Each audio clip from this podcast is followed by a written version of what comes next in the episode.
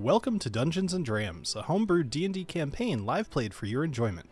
There's whiskey, laughter, and usually more whiskey. We stream weekly on our YouTube channels, so we hope to see you there. And now, on with the show. Hello, everybody, and welcome to Dungeons and Drams, where me and tonight just Adriana are going to be doing a little interlude where we explore uh, some of Ur- Urngor Zuek with Talin Creek. So, Adriana, what are you drinking tonight, as if we don't already know? Right.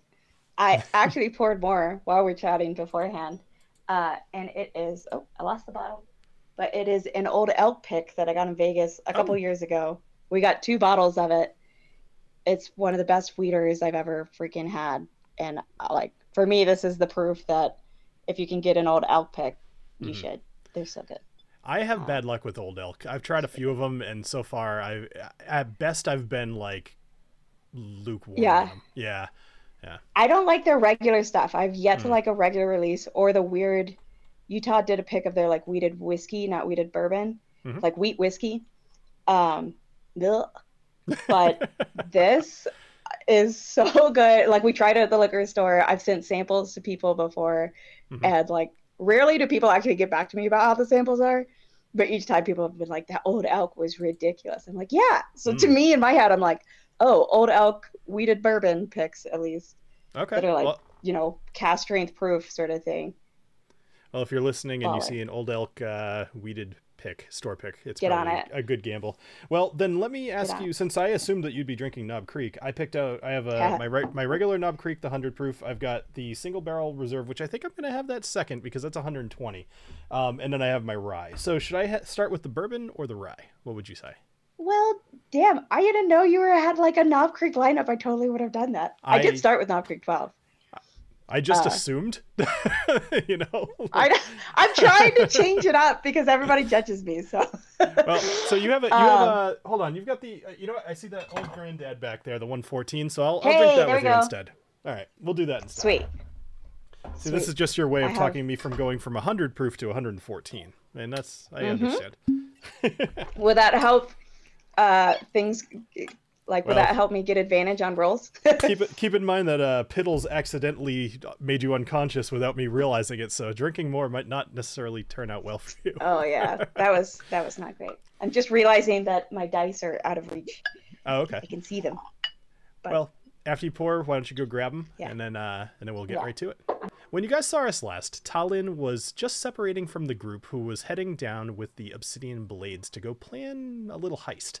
But Talin decided that she had a little extra adventure that she wanted to go on on the side.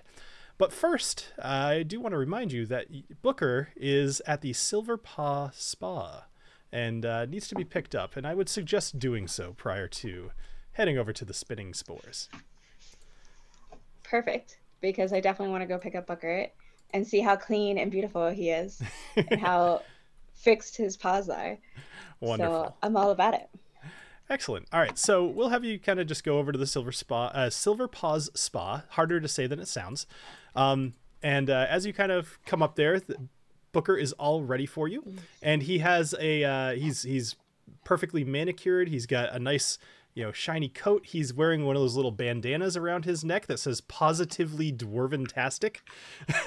Oh my god, that's fucking ridiculously cute. I can't. That's so good. I need that custom bandana. I'm, after this, I'm going to Shopify and making that.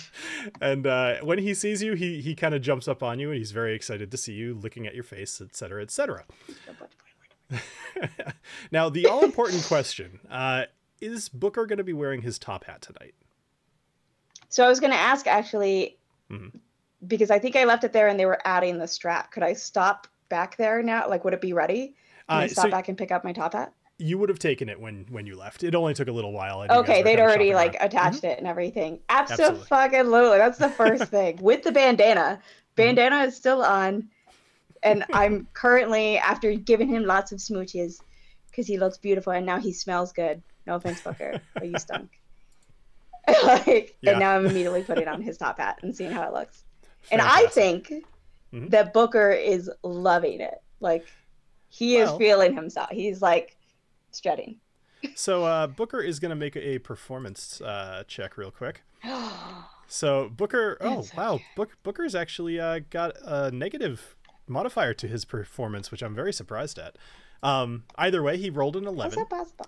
I'm I'm surprised. Well, it's not it's not uh it's not persuasion or you know he's just he's just adorable, but he's not very charismatic, I suppose. Anyway, so uh, Booker Just like his 11 mama. You're right. He's still he's look he's looking quite dapper in his hat, and uh, he he kind of holds it, and it's fitting him perfectly, and he enjoys having it on as well. So yes. like unlike most dogs, he's not going to try to take it off. Although he's not loving the bandana. So That's fair. Uh, That's fair. all right. So uh, would you like to head over to the spinning spores? Yeah. Or is there any we- anything that you'd like to do ahead of time? How are you on? Uh, I actually probably could have looked at this. How's your inventory as far as like arrows or anything else that you might want to have? Because we can kind of role play that real quick if there was any any gear that you wanted to buy. All right, so with your inventory, I'm not sure what you've got in there, but if you want to stop by a shop and just pick up anything like arrows or whatever other tools, uh, we can do that real quick. Is there anything that you need? I am going to go and just pick up some arrows real quick. Cool. Uh, All right, so those are uh, a goal- set. you can you can find those in any one of these shops. So uh, for gold, it'll be Cool. a stack, so you can add 20 to your inventory. All right, Okie doke. cool. Get So- it. Woohoo. All right, 22 arrows. Yay. Much better. nice. okay. All right, so I'm gonna drag you over to the spinning spore, uh, so we can kind of get into this. Um, all right, so before we kind of get into the spinning spores, can you tell the audience about what happened with Grumblewort? Yeah, so I, aka Tulin, has been to Erngor Zuek before, like before I joined up with this insane crew and everything, uh, with Booker, of course. Of course. And last time I was here, Grumblewort was in a spot of trouble because the Platinum Weave thought that they had this mold growing on uh, some of their like magical fabrics, and Grumblewort over here, weird looking, shady looking dude, grows mushrooms, and they blamed it on him and thought it was his fault. And I proved his innocence and that it was actually this douchey traitor guy that they had Mhm. passed up a deal with, and he was mad, and that was his revenge. So I kind of helped out Grumblewort before, and he is rewarding me with another side quest. nice. Through the power of science, you proved. Yes. yes, science Awesome. solves everything. Science does. All right. So, uh, without further ado, so as we enter the spinning spores, so the the spinning spores is a dimly lit cave. Its walls are covered in a soft. Uh, furry moss that has a very slight illumination to it. And you notice that the lamps that are inside this cave, the couple that you can see, are illuminated using like a very dull red light. So things look a little strange in here and the shadows are kind of playing some tricks on on your eyes as well. The air in here is pretty thick and musty. It smells like mushrooms growing. Um, so fairly easy to imagine just a earthy kind of rotten uh, maybe like leaves kind of smell to it. Um, so as you walk in uh, actually i should give you booker because you now have booker and what With would this game be without hat. Booker? With his top hat, yes. Um, so Booker by your side, uh, you see Grumblewort Stonebeard. He's kind of going through uh, a chest or like a crate of some sort up to your north. Uh, he has not yet noticed that you came in. Have I been here before? Like, was did I visit this place last time I was here? You visited some of it. Um, so you came in here, and uh, there's a couple of rooms that you'll see uh, within uh, you know a few minutes from now that are where you've been before. So you know that in Okay. the room in front of you, it's a, a big metal door, and um, it's actually it looks a little bit wet to the touch. And behind that, you know there to be just a ton of mushrooms growing. Uh, and that's where you did Okay. most of your research and, and figuring out about the mold. So having had done research, there, do I know what kind of mushrooms? Like, are these just like the kind you eat, or you Yes. know, so so culinary most, mushrooms, or So most of what you saw were the mushrooms that are used to feed the des- denizens of Erngor Zuek. It's found in a lot of the foods that they have here. There's Okay. several different types, and you, you learned a few of them. Um, roll roll history for me. Uh, roll nature for me. Let's see what you remember. okie dokie. First roll of the night. uh, was it last time we were all so desperate to roll, we attacked Novelist. That's right. Yeah, you guys just beat him up. yeah, poor Novelist. Uh, ten. All right, so with the ten, right. uh, so you remember the a couple of the the mushrooms that you looked at, the ones that you were spending most of the time with, and one of them is called the hearth cap, and uh, that's the kind of the main one that you're going to find in most of the foods here. It's kind of a medium sized mushroom. Um, it's got like a reddish brown cap, and uh, yeah, I mean it looks like a mushroom, um, cool, but it, it okay. gives a typical mushroomy, earthy flavor. Um, the other one that you remember okay. is called a star shroom and it's got a unique kind of like a star shaped cap at the top. It's dark blue in color, and it's a little bit more umami. Uh, so it's it's like a higher end mushroom. Okay, cool. Oh, at least we got some fancy mushrooms. Nice. You got some fancy mushrooms, right. yeah. So uh, Grumblewort is he, so he's a dwarf. Um, just a quick reminder for the audience what he looks like. So he's kind of this pallid. He's got like taut skin. He's he looks malnourished, or at least like he spends way too much time in here. Um, he's got a kind of craggly, scraggly beard, um, mostly gray, but some silver in there as well. And uh, currently, he is wearing a hat that actually looks like the cap of a mushroom. that is dedication. yes, he's very he's very into his craft. Um, oh, and I dig it. I respect that. And he is uh, leaned over this crate, like kind of like legs off the ground, um, just digging around in the bottom of the crate. Wait, wait, is he wearing a robe? He is wearing, yeah, yes, but he's got pants on. okay, thank God. I was like, am I getting flashed? I do not want to see this pallid, shady guy's anything. That's the whitest, whitest ass you'll see. yeah. yeah. I just ran away from that whole like harem situation yeah, that was did. going on. I love how so, you uh, you just uh, assumed yeah. that's what that was about. It was super not what that was about. Look, had to do with novelists. You said there's four. There's four. That's true. There's a big awkward pause. Like anytime novelist is involved, it's, it's fair to be cautious. Yes. It's fair to assume, right? Yes. Uh, okay, so I holler out to Grumblewort because I know, like, uh, you know, he can be like very in the zone and oblivious, and I don't want to like freak him out or anything. So I holler out before actually like taking any real steps closer sure. to him. Uh, sure. Give him a heads up. Yeah. Uh, so he he kind of you see his legs kick a little bit, like they kind of stick straight back as if you surprised him a little bit, and he goes, uh, "Talin, is that you?" I have so much respect for this situation as a short person who has been there. it's, it's, it's, almost like I designed this for you. it's it's it just hits a little too close to when somebody just today was like, "Did you know that this table lowers?" and lowered it for me.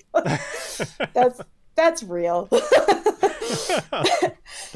like so, so, I respond. I'm like, "Yeah, Grumblewort, what's up? I I was finally able to make it over, so I couldn't come over sooner." Uh, so he he takes a second. He kind of like he's like trying to roll, almost like a turtle. He he has to kind of roll on his side a little bit in order to get his feet back on the ground. And he stands up and he kind of starts walking over to you and he says, "I'm so glad that you could make it. Uh, hey hey Booker, hey nice to see you. Good. I like your hat. It looks pretty nice." Uh, and then he kind of tips his own hat to him. Booker absolutely wags his tail and does like you know, just like a little bit of like a bow kind of thing, as uh, like uh, his way of tipping his hat back. Very fancy. Animal. Oh, he's dapper. He's dapper yeah. so, so he says, uh, "All right, Talin, come come over here. I wanna I wanna show you a couple of things. Um, I mean, I I called you over here. There's a there's a problem with the mushrooms, but uh, come over oh. here." So he walks he I walks over. Yeah he kind of opens up this this wooden door. Again just everything in here is a little bit damp so the door itself you'd think being wet it would be like fairly quiet but no it, it creaks like crazy. Just you know. And uh, he walks in ins- inside of his room um, you see there's a, uh, a stone table a few stone chairs surrounding it and in general it's just very dark in here um, especially you don't have night vision so everything's pretty hard to see but uh, he goes over to a, a, shelf and he, he takes off a book and he says, uh, "So there's there's a problem with the with the help here. Uh, something's going on, but they're there's all these uh, these these purple vines. He's like shuffling through his book real quick, trying to find stuff, and he, he pulls out this picture, and um, you see on the top of the the page it says violet fungus, um, and you see a picture of kind of this big mushroom. It's violet, and uh, he says, "This is kind of what it looks like, but it's much bigger than this. It's uh, these are these grow underneath the Erngorzurk, down deep, deep underground. But there's something else in the in the cave, and it's it's really affecting the the quicklings that are that help with the mushrooms. Wait, who helps with the mushrooms? The qu- quicklings. Quicklings. Roll So Arcana. something else is growing down this. Okay. Yeah. So roll Arcana for me. Let's see what you know about it a quickling. Okay. Okie dokie. Ooh. Okay. I have hope it. Oh, I shouldn't. Yes. Come on, baby. All right. Nice. Me result. 19. So somewhere in your travels, somewhere in your studies, you've learned about quicklings. They are these little little creatures from the Fey uh, Fey realm, and they're super super fast. The, the idea is that they they don't live very long, but they're extremely fast. Um, they're not exactly pleasant, but uh, and it would be a little strange to see them here under some sort of agreement, apparently, to to help raise mushrooms. Um, but you know, supposedly their business is their own. Okay. So it's weird that they are working like deep underground Yeah, typic, typic. Deep underground for sure, but more so that they're working at all. So things from the Fey realm, it's it's like a whole nother plane of existence, and um, eh, I'll give you a little bit more with uh, the 19 that you rolled with Arcana. So the Fey realm, there are multiple planes in this universe, right? There's there's like the plane of fire and the plane of air, and there's the Fey realm, and there's the Shadow Dark. There's all these different things, and with the Fey realm, there's a number of creatures there, and they all act a little bit are weird. Um, the best way to describe it is is people refer to a morality system, like you know people even in our world, like we have kind of this like things are black or white, but with Fey creatures, things are orange or blue. It's just a whole different method of thinking, and if they Okay. see something that they want, they'll just take it because that's theirs. Um, if there's, uh, it's just a very different way of thinking. So, um, Okay. yeah. Okay. But I don't believe that, that, you. I, I don't believe that you guys have ever run into any other fey creatures um, since you've been adventuring. Oh, okay. Because I was actually about to ask because I'm so hung up on those. What are they? Kobolds. Kobolds, uh, those are that not are fey all, creatures. That are Yeah, all over the place. Okay, those are not fey creatures. Gotcha. Correct. Yep. Just wanted to see if for some reason there were a bunch here. Okay, so uh, this is Talin. Mhm. How are the quicklings being affected? Like, what's happening to them? Well, normally they they help us to gather the mushrooms. They they tend to them. They're very small creatures, so they're the mushrooms are only a little bit smaller than them. And right now, something's happening like where they're just acting a little funny. Uh, I've caught some of them actually eating some of the more magic mushrooms that we have, and uh, they've gotten some some let's say abilities uh, from eating them. So uh, I can't handle this myself, and I I'm looking for somebody like yourself to to kind of help wrangle them. I'd rather not kill them if we can help it, but. Uh, they can't keep going the way that they are. But more importantly, I need to know why they're acting so strange. What is happening in this cave? And are my mushrooms gonna have a problem? Because people gotta eat. So, are violet fungi known for causing any sort of unusual reactions in anyone? Uh, roll nature. So one nice thing about I a love one on this one. story already. So one nice thing about one on one, you get to roll a lot. Yes, this is Yeah. awesome. Novelist also, I just like love the whole concept of this story. awesome, Kind of great. Uh, Uh, with a 17.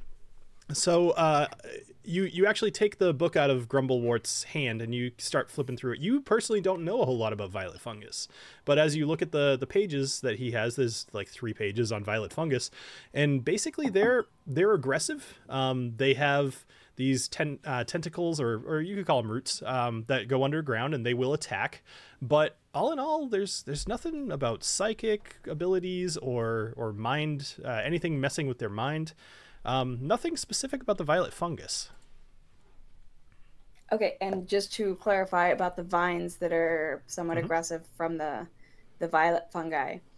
So the violet fungi grow out of this lower level kind of thing to begin with, and their vines are beneath. So typ typically violet fungus, so they would be in the the uh, underdark, which consider the underdark to be like the deep places of the of the planet, right? Oh shit! Um, I have so- to go down to the underdark. Maybe, but we'll see. Um, so what you know is that they are native to the underdark, and for them to be here, you are inside of a mountain, but it's not the underdark. It would be strange for them to be here.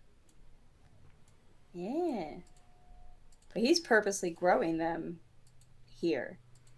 Um, Uh, no, no. He says that the tentacles. Uh, he says the the tentacles. They're they're they only started coming around about a week ago, and uh, they certainly don't. bel I've never seen them before. Oh, okay, okay. So these tentacles are coming out. He can tell that they are from violet fungi. That is not a mushroom he is trying to grow. Correct. Exactly. Okay. I thought he had the the quicklings were purposely caring for the violet fungi, and for some reason there was a side issue happening to them. Violet No. fungi shouldn't even be here. Correct. Gotcha. Now, uh, okay. he he sees you uh he sees you kind of like having a hard time seeing here and he says if you'll help me out i i've got these goggles and he he picks them up off the the table and uh he says these'll help you to see in the dark quite a bit better oh, uh, if if you'd like them yes, absolutely. all Is this so- like a reward if I if fin- like complete this, or this will help me with this task? Well he says he says Like I can uh, now use this. he actually says that he needs them back uh before you go but you're welcome to use them while you're here Okay, well I'll take that all right cool so I'm feeling very squinty right now. So he's going to give you the goggles of night. Uh, so the goggles of night, they, um, sorry, real quick for your bow that you're using, you're using the UNT serpent bow, correct? Yes. Okay, all right, I'll take care of that. Um, so the goggles of night are technically they're a magic item, but they're more just like a they're they're a magic item, but they're they don't require attunement or anything like that. But using them gives you 60 feet of dark vision. All right, I, I hope that those goggles help you out. I, I hope that you're willing to help me out. Uh, if you are, uh, just kind of take a right. You've been through there before. It's that big iron door. Just go ahead and open it up and uh, head on in. But make sure to shut it behind you. I don't want any of them getting out and causing causing problems. All right. Come on, Booker. Let's go, bud. All right. Yeah. We're going through this this iron door, I assume. Sure. All right, so you open up the giant iron door. It's pretty heavy, especially with your uh, your small frame. Um, opening it opening it up is is a little tough. However, as you walk in, this room is very dark. Um, the only vi- uh, only lights that you see in here are from the walls, and on the walls there's a number of different colored glowing fungus, and each one seems to be bioluminescent um, in its own spectrum. But aside from that, you can just barely make out that there are a number of boxes, probably about 50 boxes in this room, and each one is completely filled with mushrooms. Alrighty. So now this is the room that you had been in previously. And uh Okay. you know, so this isn't this isn't totally unknown to you, but it was a little lighter in here last time. You know, you had more people kind of helping you out, you had a torch. Um it looks a little different with with no Yeah. real light. This looks crazy. The last time I was here, I mean, even if it was lit, I should be able to see some bioluminescent. Like, I feel like I would have noticed if there were Oh yeah, for sure. bioluminescent mushrooms before. Yeah. were so- there bioluminescent mushrooms before? There definitely were. Yep. Good question though. Um, but in the complete darkness here, they're they're really kind of shimmering and and showing all of their lights. now here. they're crazy. Yeah. Very All right. cool. So, so at the far end of this room, um, there is another big stone door. Okay. So I've been to this room before. I would wander around it real quick. I guess Mhm. like a maybe perception or something, just to see if there's. I mean, aside from it being darker, is there anything else? You know, does anything seem to be rotting, or is there any like new mold growing on stuff that wasn't there before? Like, Sure. does do Um, the shrooms seem as healthy as before? So, just for my information, uh, between inspection or yeah, and uh, between in no, not inspection. I'm sorry, investigation and nature. What are you better at? Or what would you consider Uh, Talin to be better at? Because you, you actually have plus one to both. But what do you think Talin would spend more time? Like, are you good with nature, or do you just kind of are you good with nature because you study so much?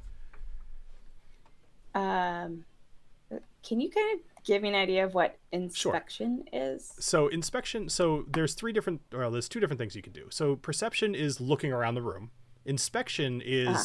like uh, the best way to do it is. I walked into a bedroom and I look around and I see a bed and a nightstand. Inspection is I start looking through the drawers of the nightstand. Ah, Nature is I look underneath the bed and see if something's growing. so yeah. Yeah. I. I'm trying to separate myself and Talin. Yeah, I'm like, yeah. okay, what would Talin actually be more of? Mm-hmm. I think as Talin comes from like more of an like just not totally outdoor nature. Like her original uh, Mm-hmm. background is more just about scholarly stuff. So I think she would be more inspection. Which is hard Okay. for me to say because I want her to be more nature, but I think inspection actually makes more sense. I actually So is that I- perception? from what I know about Talin, I, th- I think investigation would probably be more your thing um, than nature. Okay. Um, but I do think that you've learned a lot from reading. So inspection would probably be what I would have you roll. So go ahead and roll inspection. So inspection's not a thing for me. So is that investigation? Investigation. I don't know why I keep saying inspection. I'm sorry. Investigation. Okay. I'm like, I'm not seeing this. Do do do do do. Inspector. wah, wah. All right. And So with an eight. with an eight, even with your new goggles, um, you're kind of walking around, and, and it's just it looks pretty cool in here. It's almost like an aurora, uh, just dancing across the walls.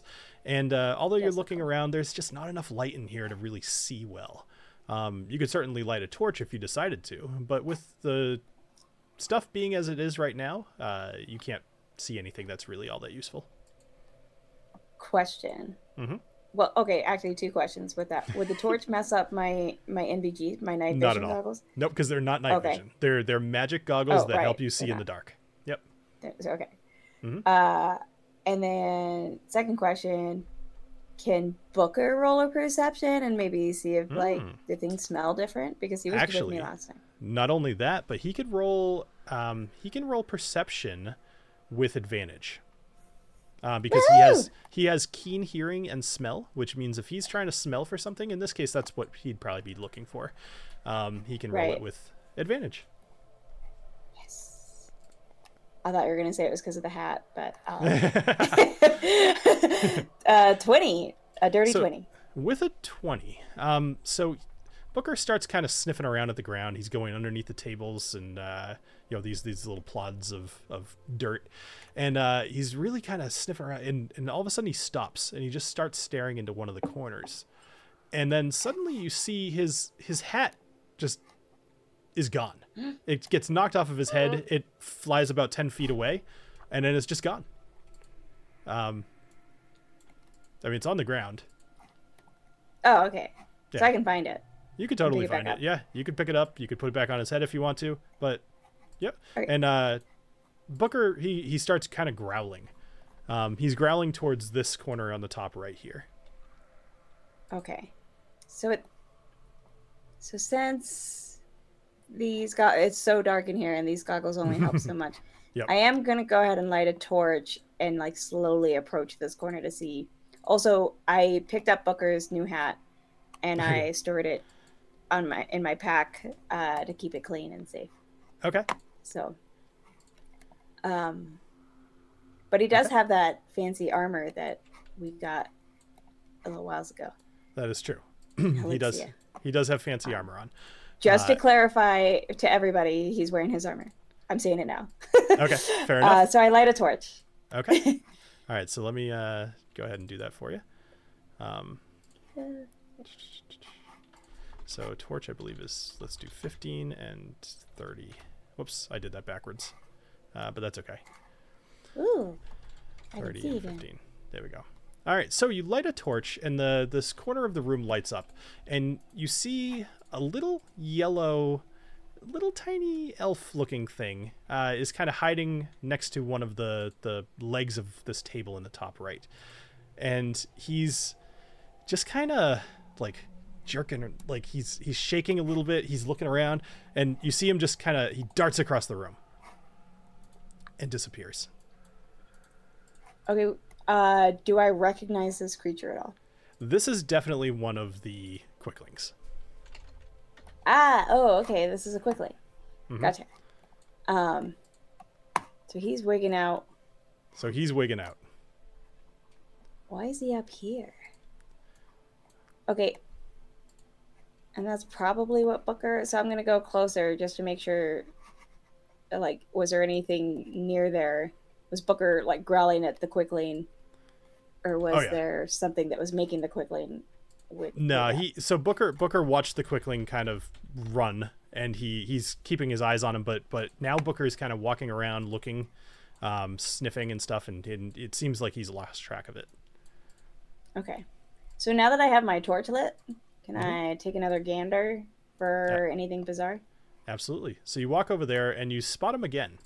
Um him or her. It's hard to tell from this distance. And uh you hear this little voice and you, it says glowing spores power! Make us swift make us strong. Nothing can stop us now. Oh, they high on something. and then he he starts to run towards you uh, but he's so quick. Um, he's about you know he he basically he's so quick that as he runs past you like there's not much that you can do unless you decide that you'd like to. Like you could try to take a, a swipe at him if you'd like to um, but it's Can up I to you trip him? Can I try to trip him?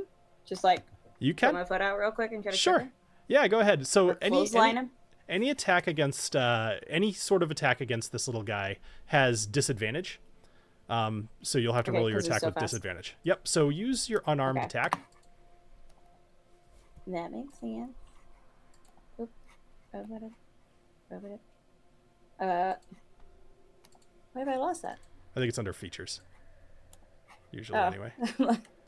Uh, uh, hold on. sorry. I- No, I oh, don't. I, found it. I found it. Sorry. Okay. Somehow I it's an inventory. it's item. in inventory. That's right. I I know that uh, whenever Daffy would kick stuff, like she'd always have to find it. All right. So roll your. Oh yeah, yeah. oh, I miss her kicks. I know. Das. Boot. uh, okay, disadvantage. So 16 though. All right, a 16. Uh, so a 16 will just hit. Uh, so you trip him. He, this little guy, he's uh, he's running super super fast. You put your your foot out, and he trips over it, and uh, he kind of just slides, and he ends up sliding right into right in front of Booker, and he's basically right underneath Booker's head, and he's sliding across on his stomach. Um, how much damage did you do, by the way? Go ahead and uh, Oh, damage. I didn't want to do him any damage. I'm sorry, All right. bud. Well, we can we can do minimum damage. I just wanted then. to stop him. Yeah, I'll just do uh, I'll do a couple points of damage. That's fine. Okay. Um, so can I yell at, Booker like grab him and Booker like grab like his shirt to try and hold Sure. on to him? Yeah, no problem. Uh, let's have Booker do a bite attack with. Um, at this point, he'll have regular, regular, not not disadvantage, not advantage, just regular attack. Okay, just normal. Mhm. Do- Get Okay. My So butt. so Booker yes, twenty three. Booker leans down and grabs this quickling in his teeth, and he's holding him by his little yellow shirt. Yeah. And his feet Okay. are ki- his feet are kicking, his arms are going. Um, they're so fast that they're like a little blur of motion, but he's just he's freaking out. Um, and you you notice that his eyes are glowing yellow as well. His whole body is er, like his everything about him just appears yellow. It's almost like Alessio uh, with his little mustard glow, his mellow corn. that mellow corn glow. yeah. and he he says, uh, "Let me go, let me go. I have to get the mushrooms. I Right. have to, I have to get the mushrooms." okay, I will let you go. I promise. You're gonna be fine, buddy. But what mushrooms are we are we talking about? I won't And- take them. I promise. I'm just curious.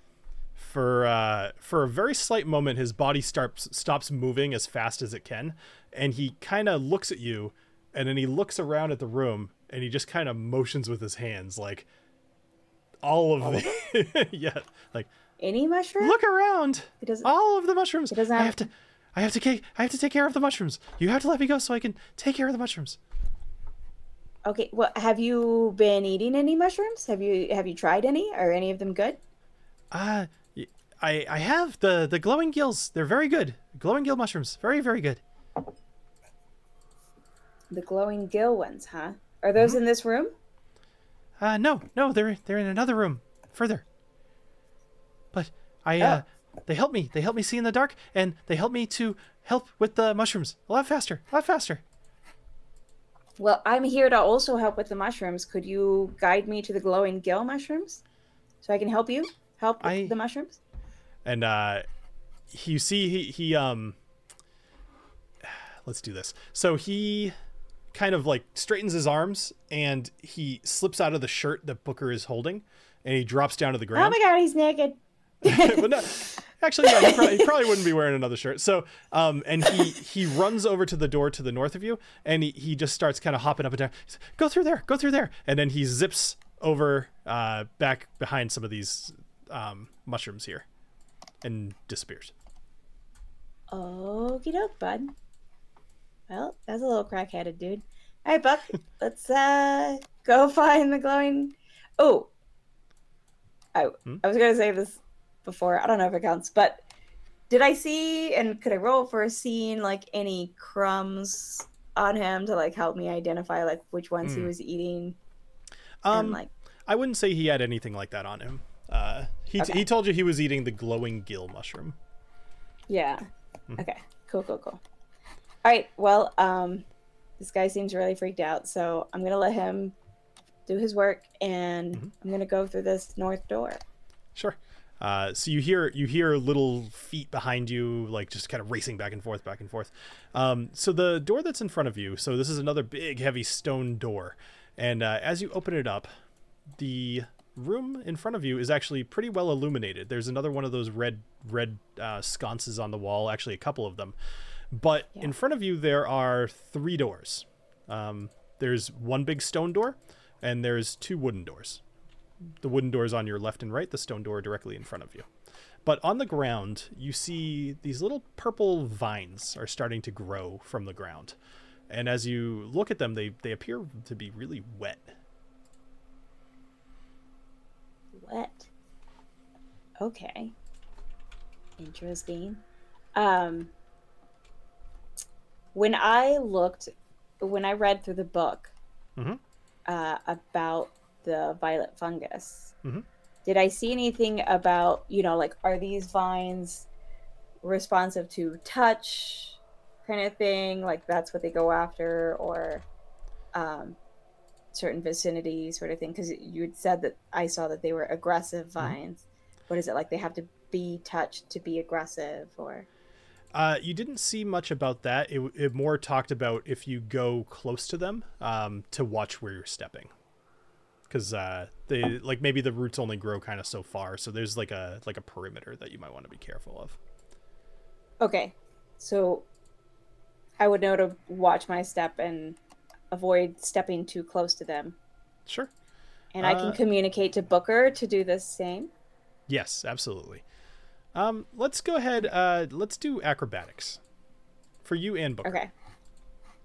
Oh boy. Also, the only thing I saw for Booker now is perception. So, um, Oh, sorry. Okay, I no problem. I like barely. that. As soon as I say anything about, oh, okay, I'm like, as soon Yeah. as I say anything about it, it just magically fixes itself. Also, Mm, I'm, it that's me. I'm magic. That he was okay. Gotcha. You are the magic. Thank you. okay. Um, d- acrobatics. You said. acrobatics, yes, for both of you, please. Okie dokie. I've got. Oh no! Oh boy. Why did? Huh. Okay.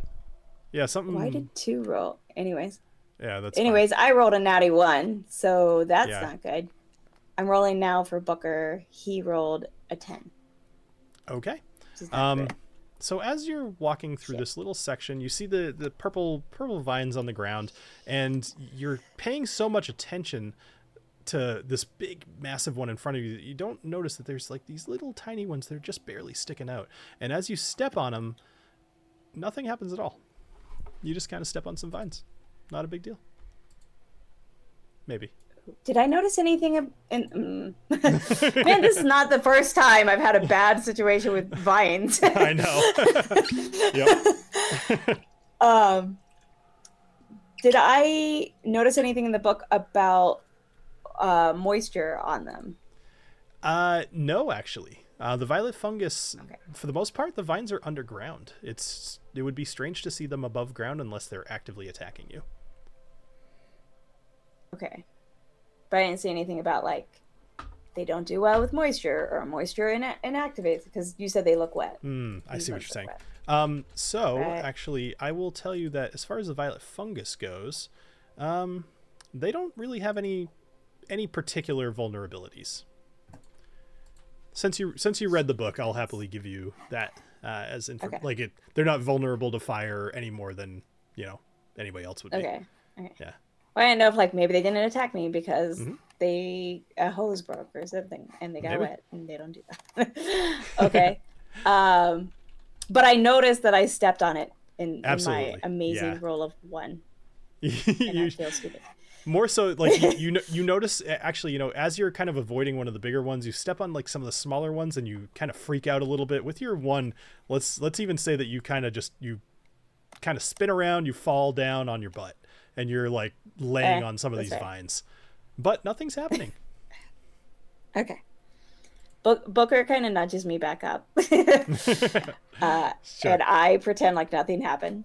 Mhm. Um, I'm gonna. So there's a little bit less vine around the door to the left, Mhm. and as I've already been a bit clumsy, I want to go look through that door and see if I can't get to that door, sure the one on the left you're trying to go to making anything worse. Yeah, the wooden Yeah. door on the left.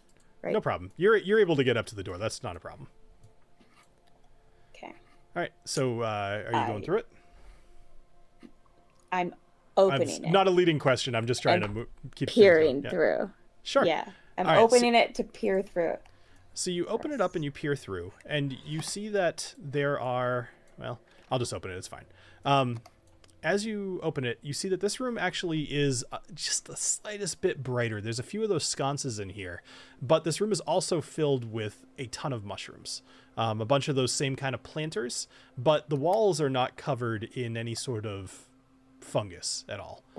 Um, there are a number of completely different types of mushrooms here, and this is not a room that you had been in previously. okay. So there's different shrooms in here. No bioluminescence. Hold on. Left turn.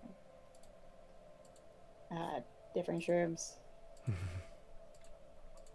and no, I'm very much, as you know, a note taker. Normally, I was just about to say, like, while I'm taking a bunch of notes. Any DM who is watching this game right now is like so happy for you. they're like That I'm like, taking "Oh, notes." Yeah, it's the best. Like I'm happy that you're taking notes. Uh, Every time I have any like meeting with anybody, I'm like, Hmm. hold on one sec. um, yes. okay. Do I so I guess peering in because right now, just Mhm. based on peering in, it looks like I see a little bit of purple vine in here. Uh, Yes. is that th- would that so- be accurate? so yes, there are some purple vines that you can see just kind of inside the door. They they seem to naturally be continuing from the room that you're in. Um, Hard to hard to see too far into the room as far as the purple vines, but they do seem to be getting the, the little bit that you can see. They seem to be getting thicker um, across the ground further Yeah. into this room. Okay. So I'm just trying to get like what data I can. I want to try and go over having peered into this one and seeing different shrooms, no bioluminescence, still see purple vines present.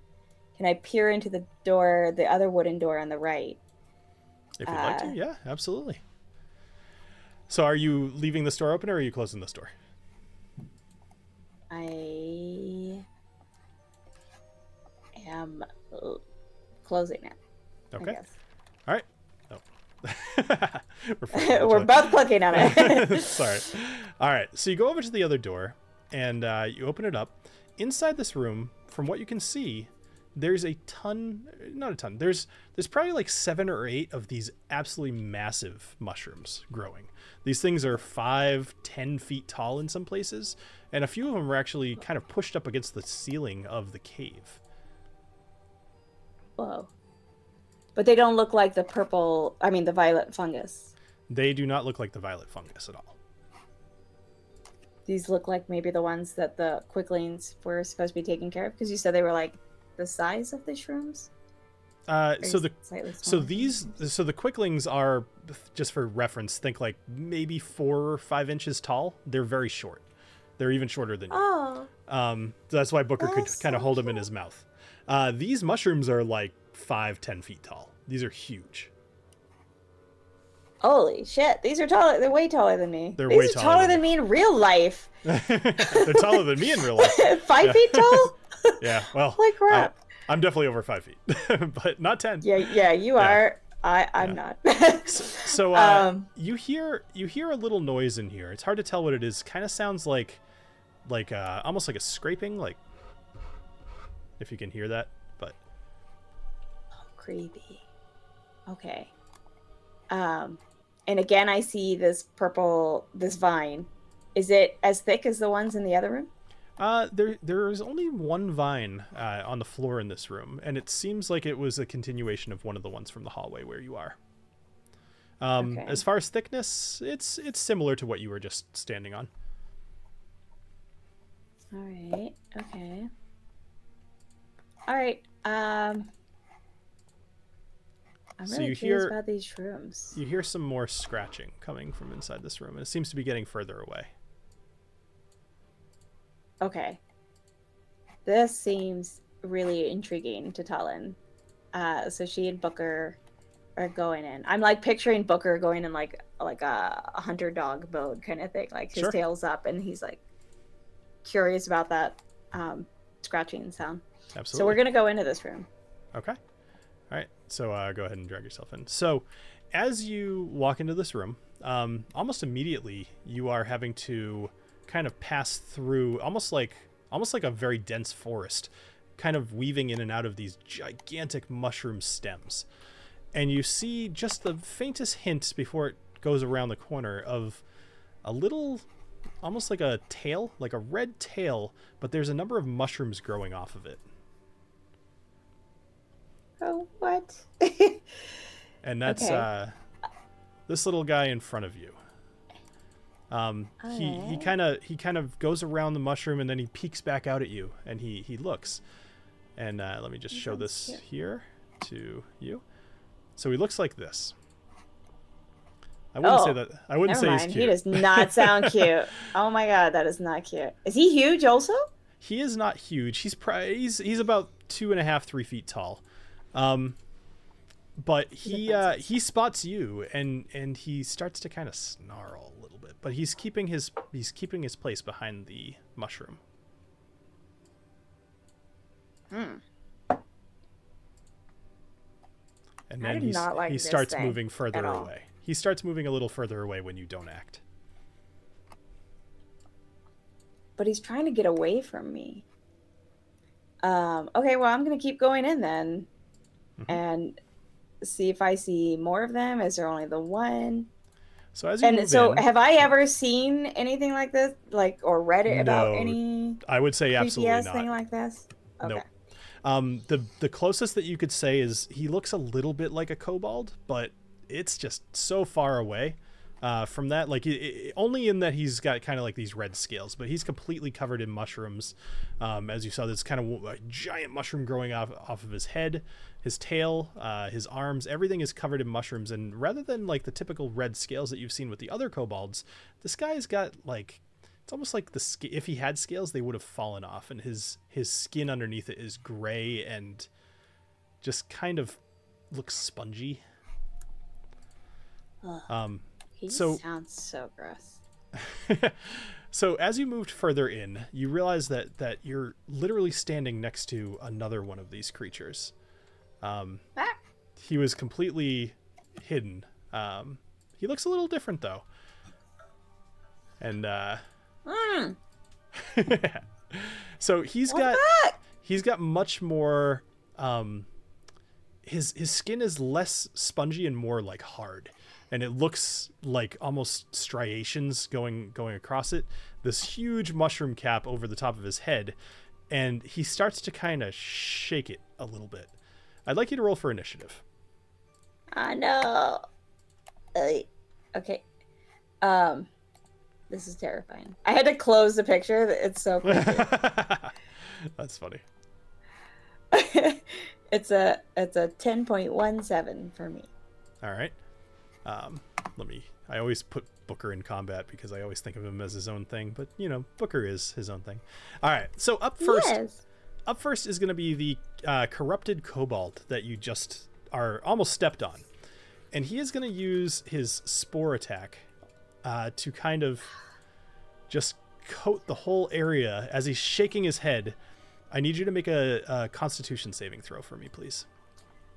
Oh, he's so he is a kobold. He's just messed up. And he's Sorry. uh, no, I need to make a constitution. Sorry, Constitution I was saving writing notes and got all That's excited okay. about that. Uh, That's all right. I like notes.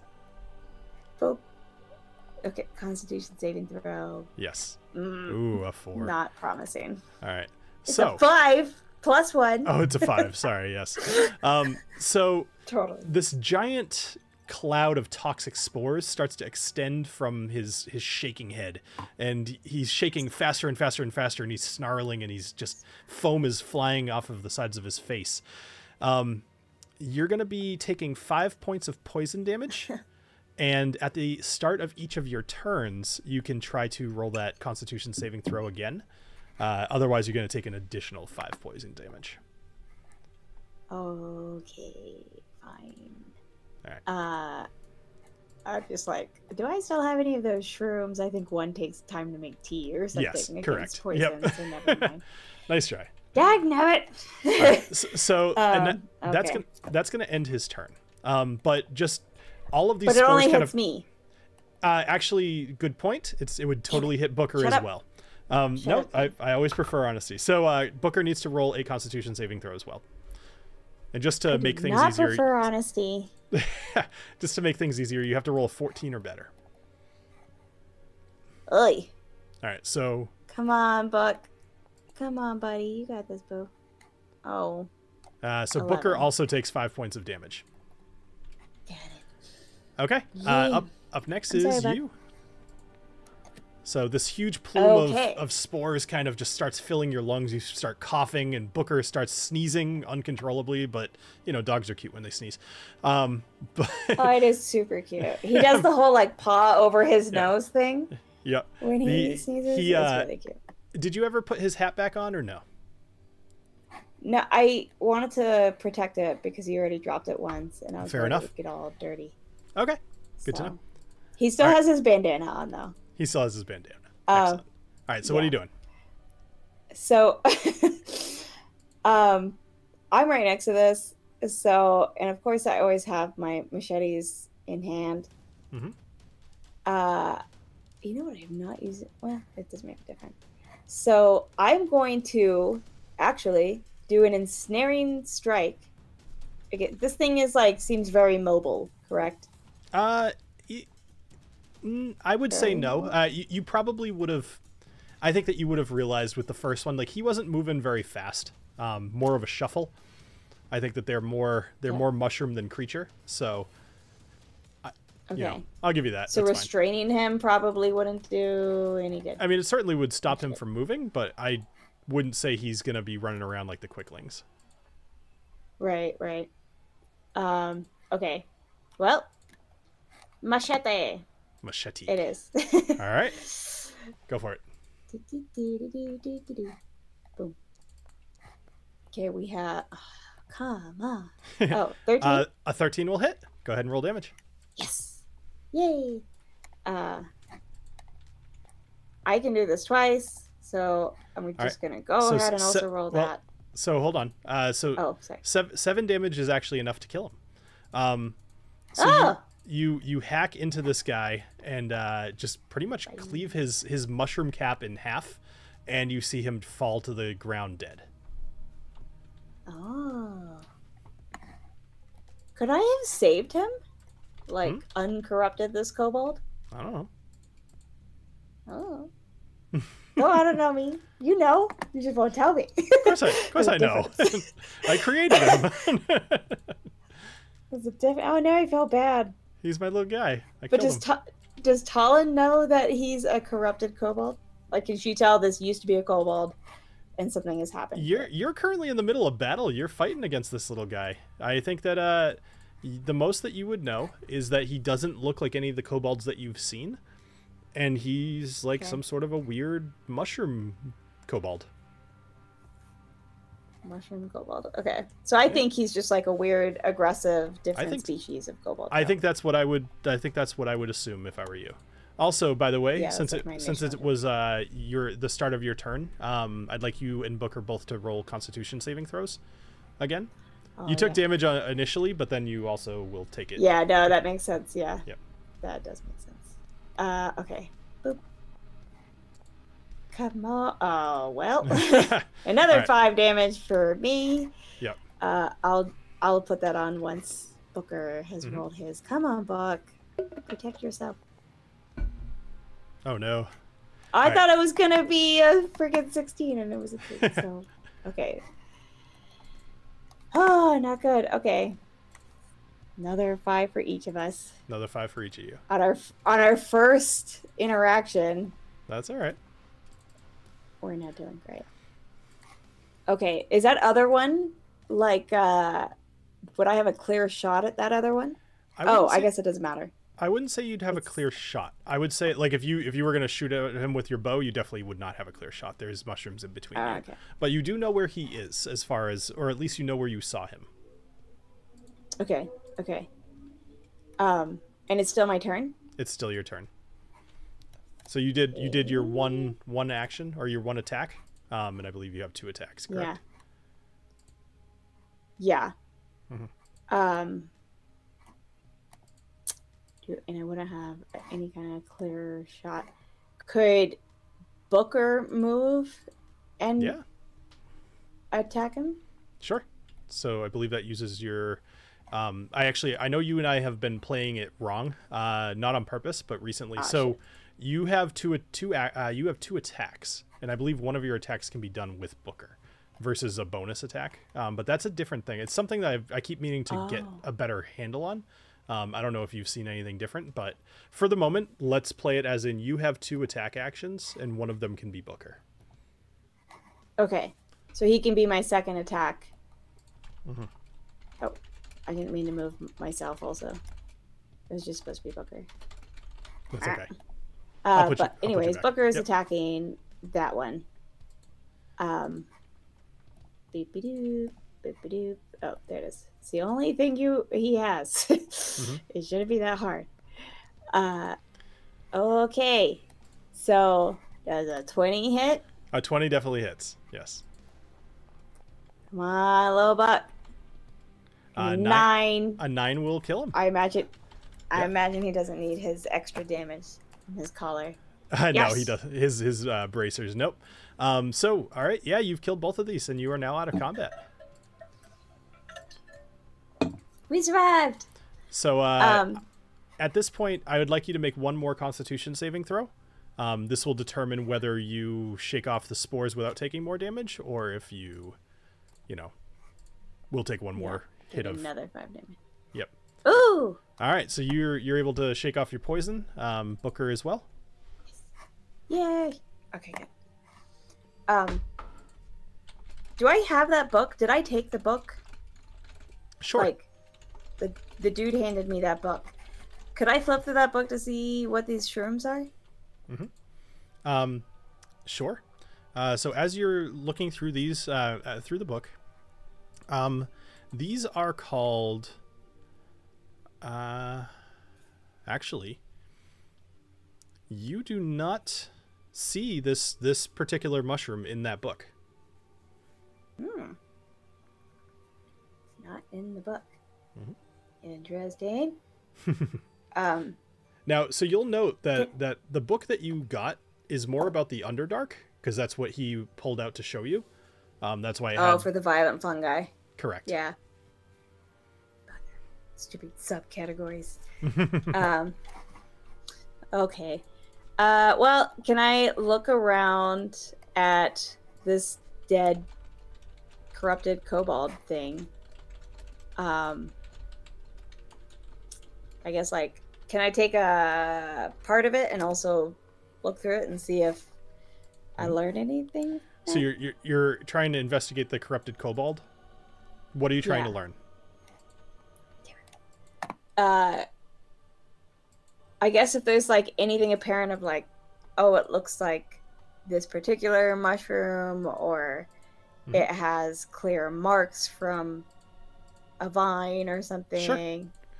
Yeah, uh, go ahead and make a um, medicine check or nature check. Your your decision because he's a mushroom. Sure.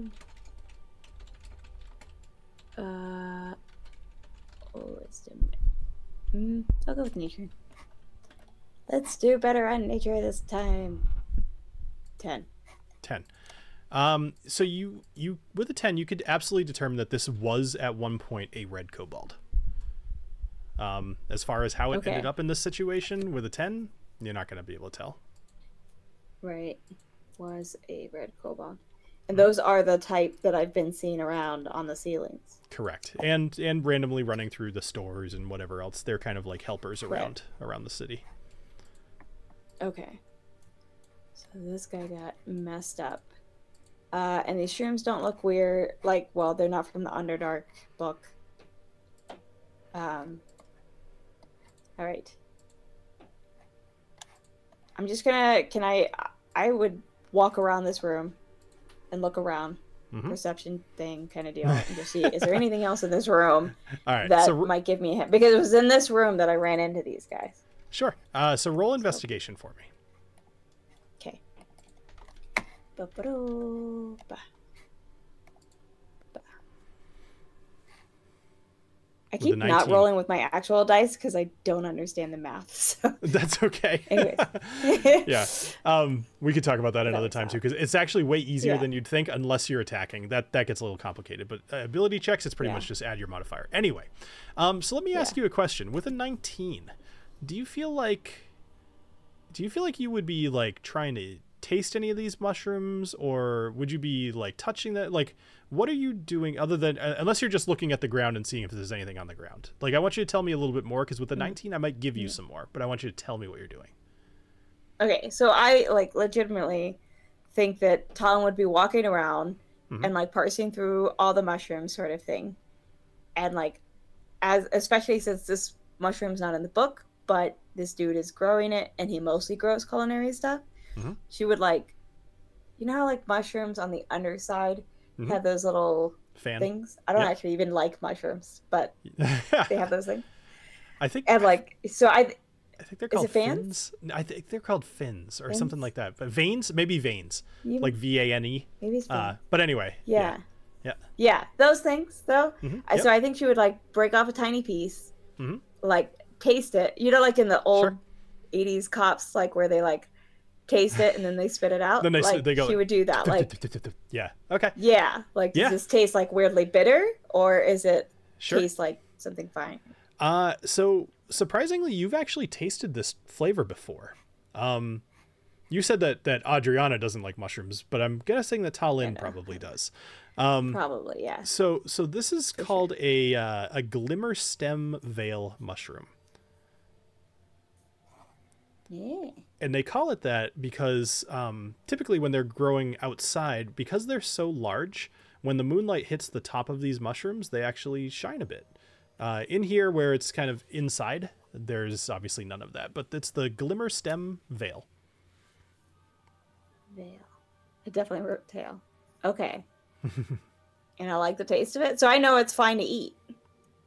yeah yep um, typically good. it's cooked but like it's not going to be poisonous Cool, cool, cool.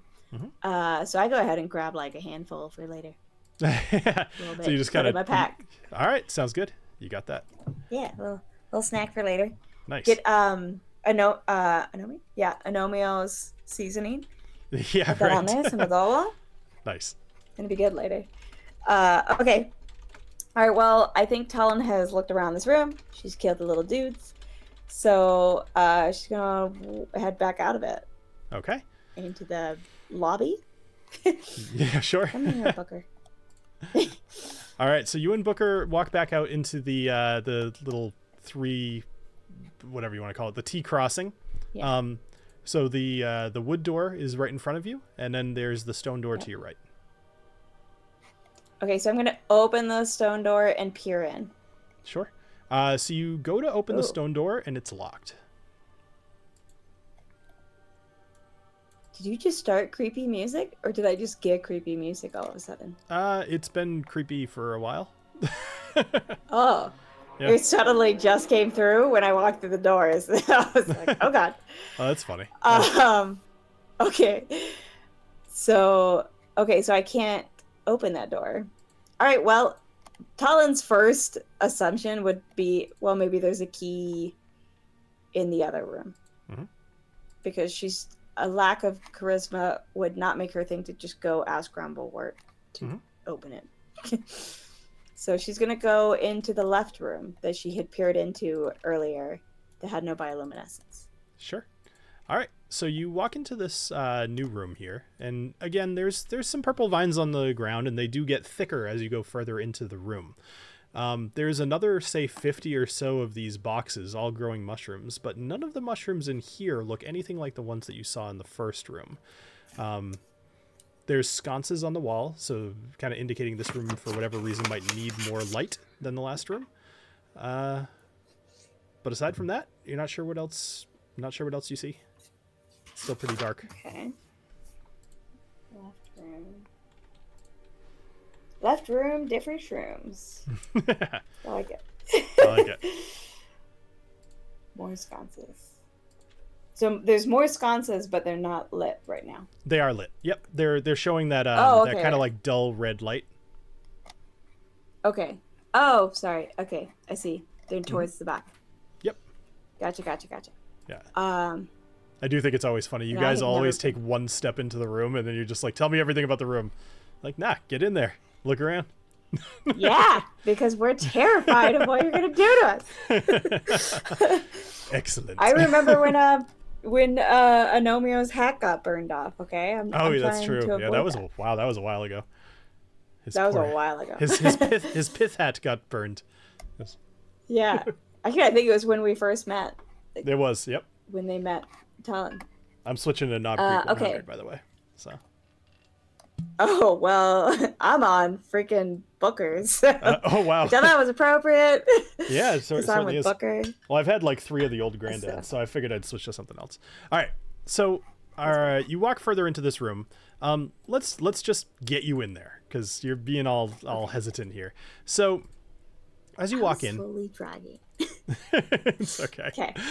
Um, as you walk in, uh, you you look around and you see some of these mushrooms, and you've definitely never seen any of these before. There's mushrooms of all different colors, and even some of them seem to have some bioluminescence going on. Uh, there's probably 20 different types of mushrooms in here, Oh. Yeah. and you look over at Booker, and he kind of looks up at you for a second, and then you see his saddle falls off. What? His saddle falls You- off. Yeah. He just so he looks up at me and then his saddle falls off. Correct. Why? Okay. I take a look at his saddle. Uh, the straps seem to have been unfastened or something, but like nothing's damaged. It's just on the ground, fell off. I As- put it back on. Sure. As you're as you're fiddling with this, and as you're kind of uh, you know reattaching it, um, one of your machetes just falls off of your hip, or wherever. Do you I keep it. feel like a bump? Do I feel like I would say no.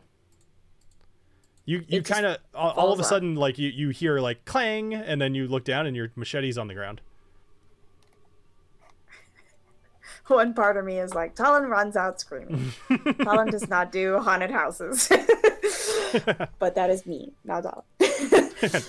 uh okay, so I put so while I'm putting on his sat back on his saddle, for you listeners who don't know, I'm so small. I sometimes ride the Mastiff, and it's awesome. Absolutely. Uh, so I'm putting back his saddle. His my machete falls off. Does the saddle fall back off, or does it stay on now? Uh, it stays on this time. Yep. Okay. The door Colin behind the door so- behind but you the- it- this was a machete that I had like in its Yep. little holster sort of thing. in its holster. side, yep, right? absolutely. Yep, and it just fell off. And then the door behind you just shut. This is so creepy. I don't watch horror movies for a reason. So Talin picks back up the machete and is now absolutely holding the machete in her hand. Sure. Uh, Booker looks up towards the ceiling, um, which is pretty high in this room. It's not Ooh. like crazy. It's probably about twenty feet high, and you you see this little dark Kobolds are on blue. the. You see a little dark blue thing flying around, very very fast, like a like a uh, dragonfly. And it's just So zipping. much smaller than a kobold. It Much smaller it's than a not kobold. weird kobold. Okay, okay. Uh, do I see any kobolds up there though? I'm No feeling kobold- stupid for not checking the ceiling after hearing about kobolds. That's okay. No kobolds on the ceiling. Okay, weird blue dragonfly thing. So this little Uh, dark blue dragonfly thing kind of flies over and it lands on Booker's head. And it looks at you and it says, Intruders! Defend the spores! Show them the wrath of corrupted might! And uh, you see four other little guys kind of scamper out from underneath various areas in the room. Uh, one of them is yellow, one of them is pale blue, one of them is purple, and one of them is bright red.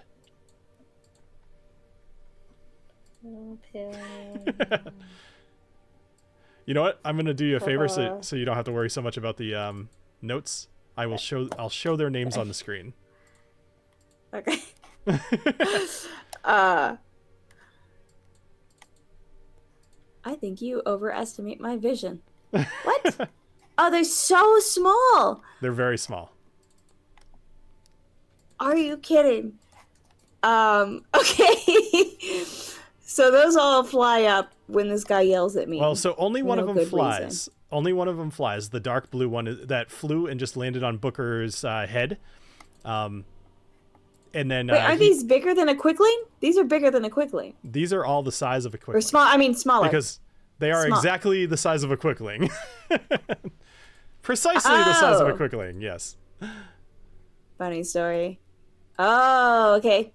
Yes. Um ah, wish I had something that like froze time or something. uh so he yells at me and now all these other quicklings I start seeing them all over the place in different Correct. colors though. yeah. There's there's there's And the shrooms, do they match the different colors of the different shrooms? Uh, they, I mean, there are shrooms of all different colors in here. So, yes, but that may or may not be consequential. Are there yellow gill shrooms? Wait, You don't know what yellow those gill, golden gill? Glowing gill. I could glowing gill. Is it Yep. in my book? So, uh, no, again, the book is more about the Underdark. There. I don't know if glowing gills are from the Underdark. So, uh, Eh?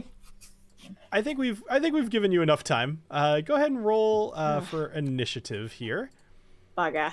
as these little guys are rolling up on you. No. Oh no. I rolled a seven. You rolled a seven. One seven. Uh oh. All right. So, uh, up first is the bright red quickling, and he's actually gonna he's gonna run over super duper fast, and um, he is going to look at Booker, and he is going to breathe fire at Booker. So he's going You to leave Booker alone. he's going to use his fire breath. Um, Oh, he has fire resistance. well, eh, that's good. Um. So resistance means that he will take half damage. I believe that's true.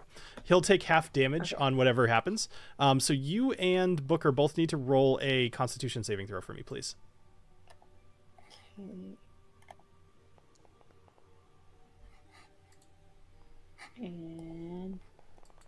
okay, so oh shit. All right, so so you're successful. Okay. Um, so you're gonna take. Uh, let's see how much damage you're gonna take.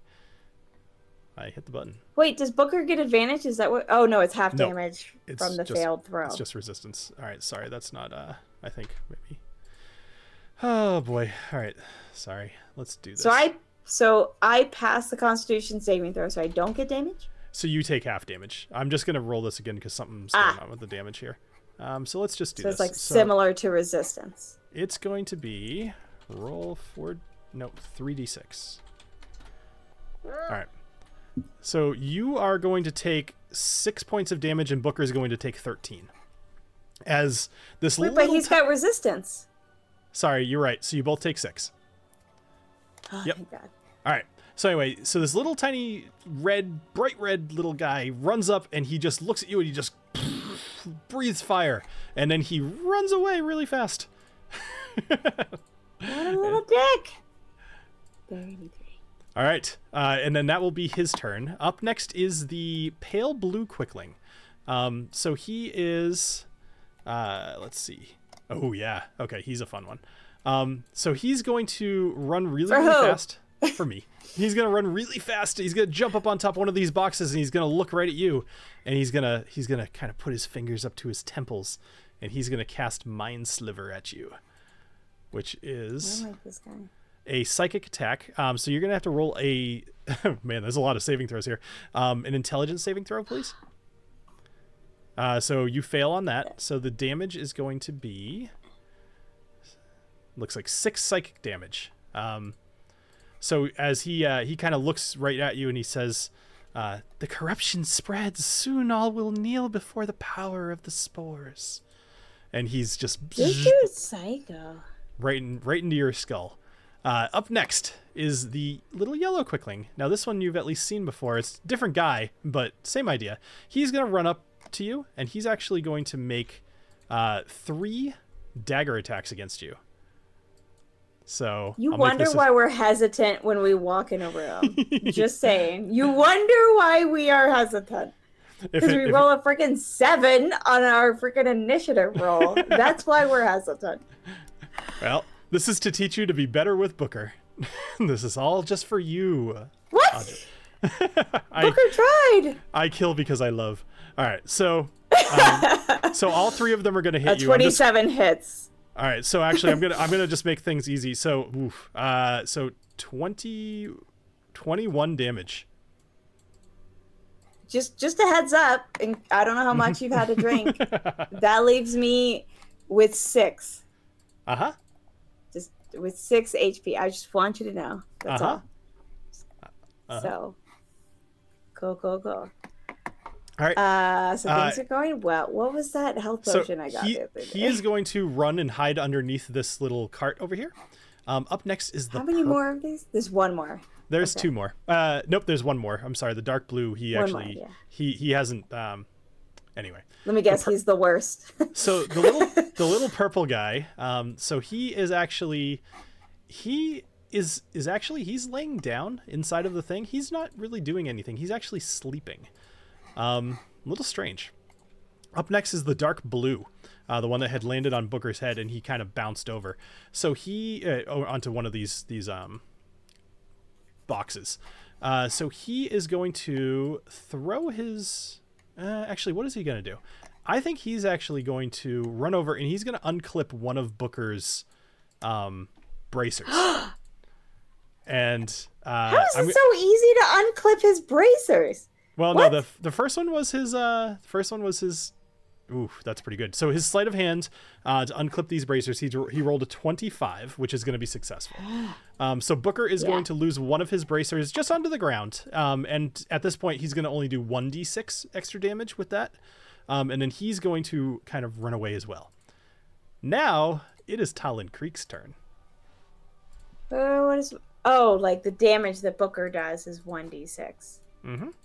Right, because Correct. normally he does two d six when he has all four on, but since he's now missing one, Yeah, yeah. it's uh, I'm kind of counting them as doubles. Okay. So purple guy is sleeping. Is purple guy the only one within the realm of the red lights, or no? Correct. Yes. Uh, actually, well, so you can you can see where they are. So there's the the yellow one is pretty close to you, but he's underneath the little the little uh, wagon. The dark blue and the pale blue are right in front of you, and the bright red is to the right Yeah. of you. But the purple one is like exposed to the red light, or am I focusing on absolutely the stupidest thing? Uh, I would say that shouldn't be something that you should focus on. Okay, got it. Thank you. No problem. That's what I mean by I will absolutely focus on the stupidest thing. That's okay. Okay. I like it. Um. Okay.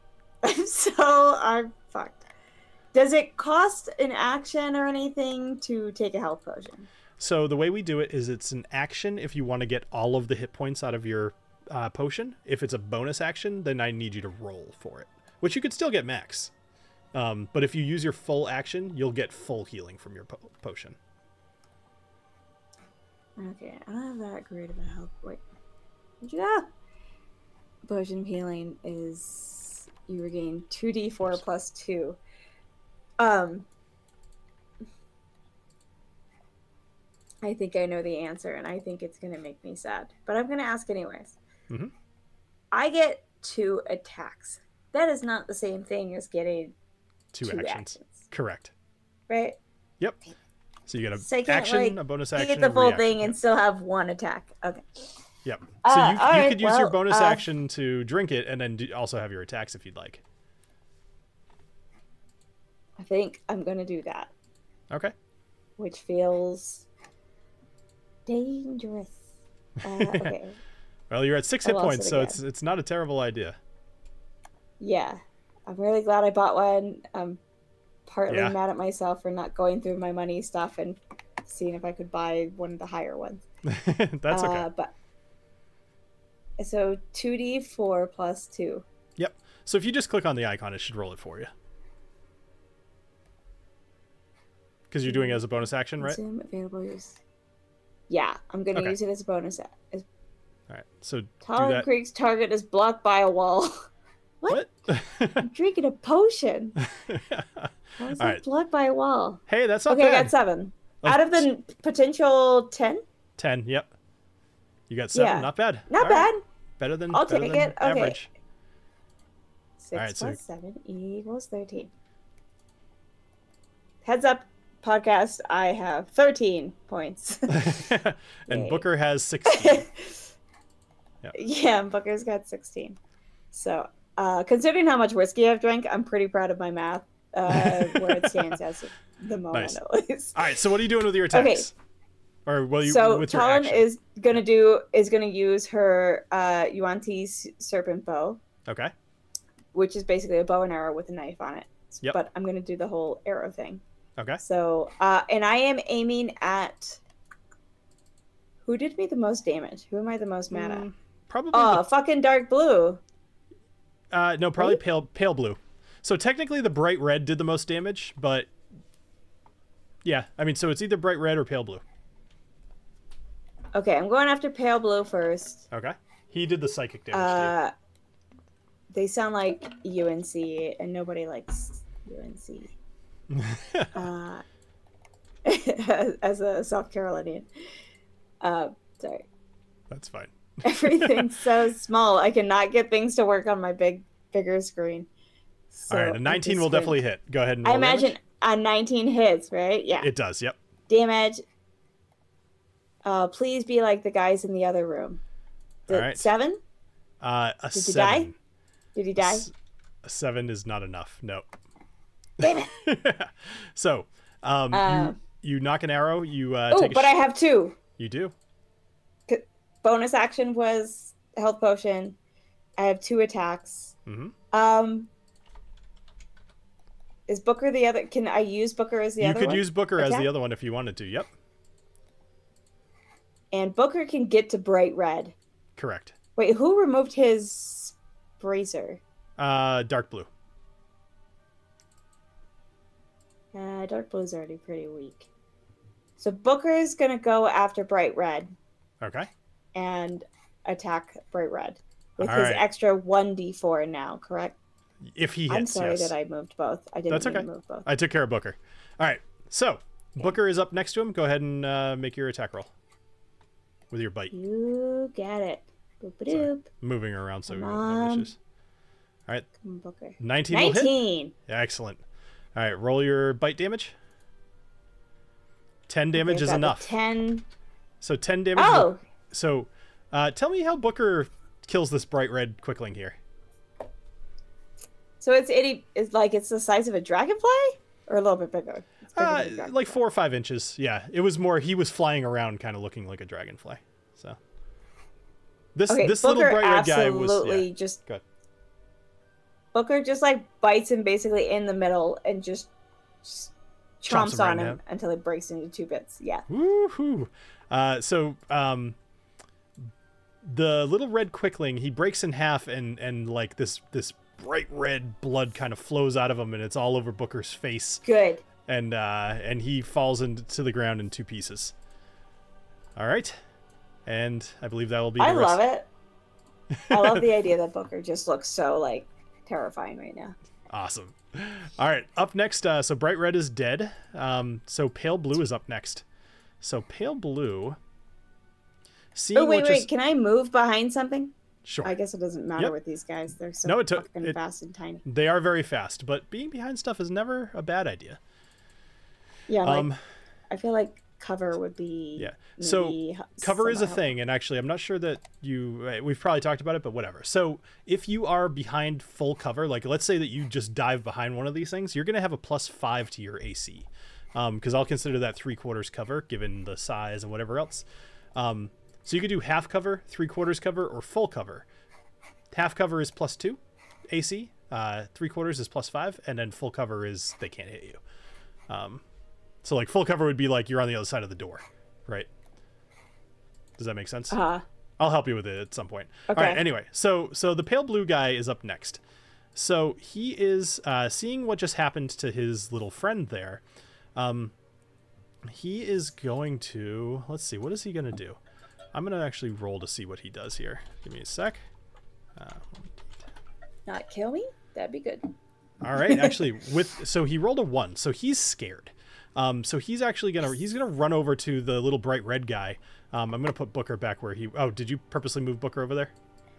No, it won't let me not move. Like Oh, when I move one, I move both. That's fine. Yeah, All right, so li- it, the little uh, little blue guy he runs over and he actually grabs um, using both of his arms he grabs uh, part like a leg and an arm from the little red guy and he goes to pull him underneath um, this box here so up next is the yellow quickling so he is going to let's see he is actually uh, i'm going to do the same thing for him these guys have a very specific thing that happens after one of them dies. So, um, with a four, he is I actually. do feel bad. I know the other guy wanted me to save them, but Uh, that's okay. Hey, whatever.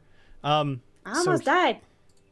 So this guy is going to he's going to run back into the far far back corner where it's the darkest and he's going to hide.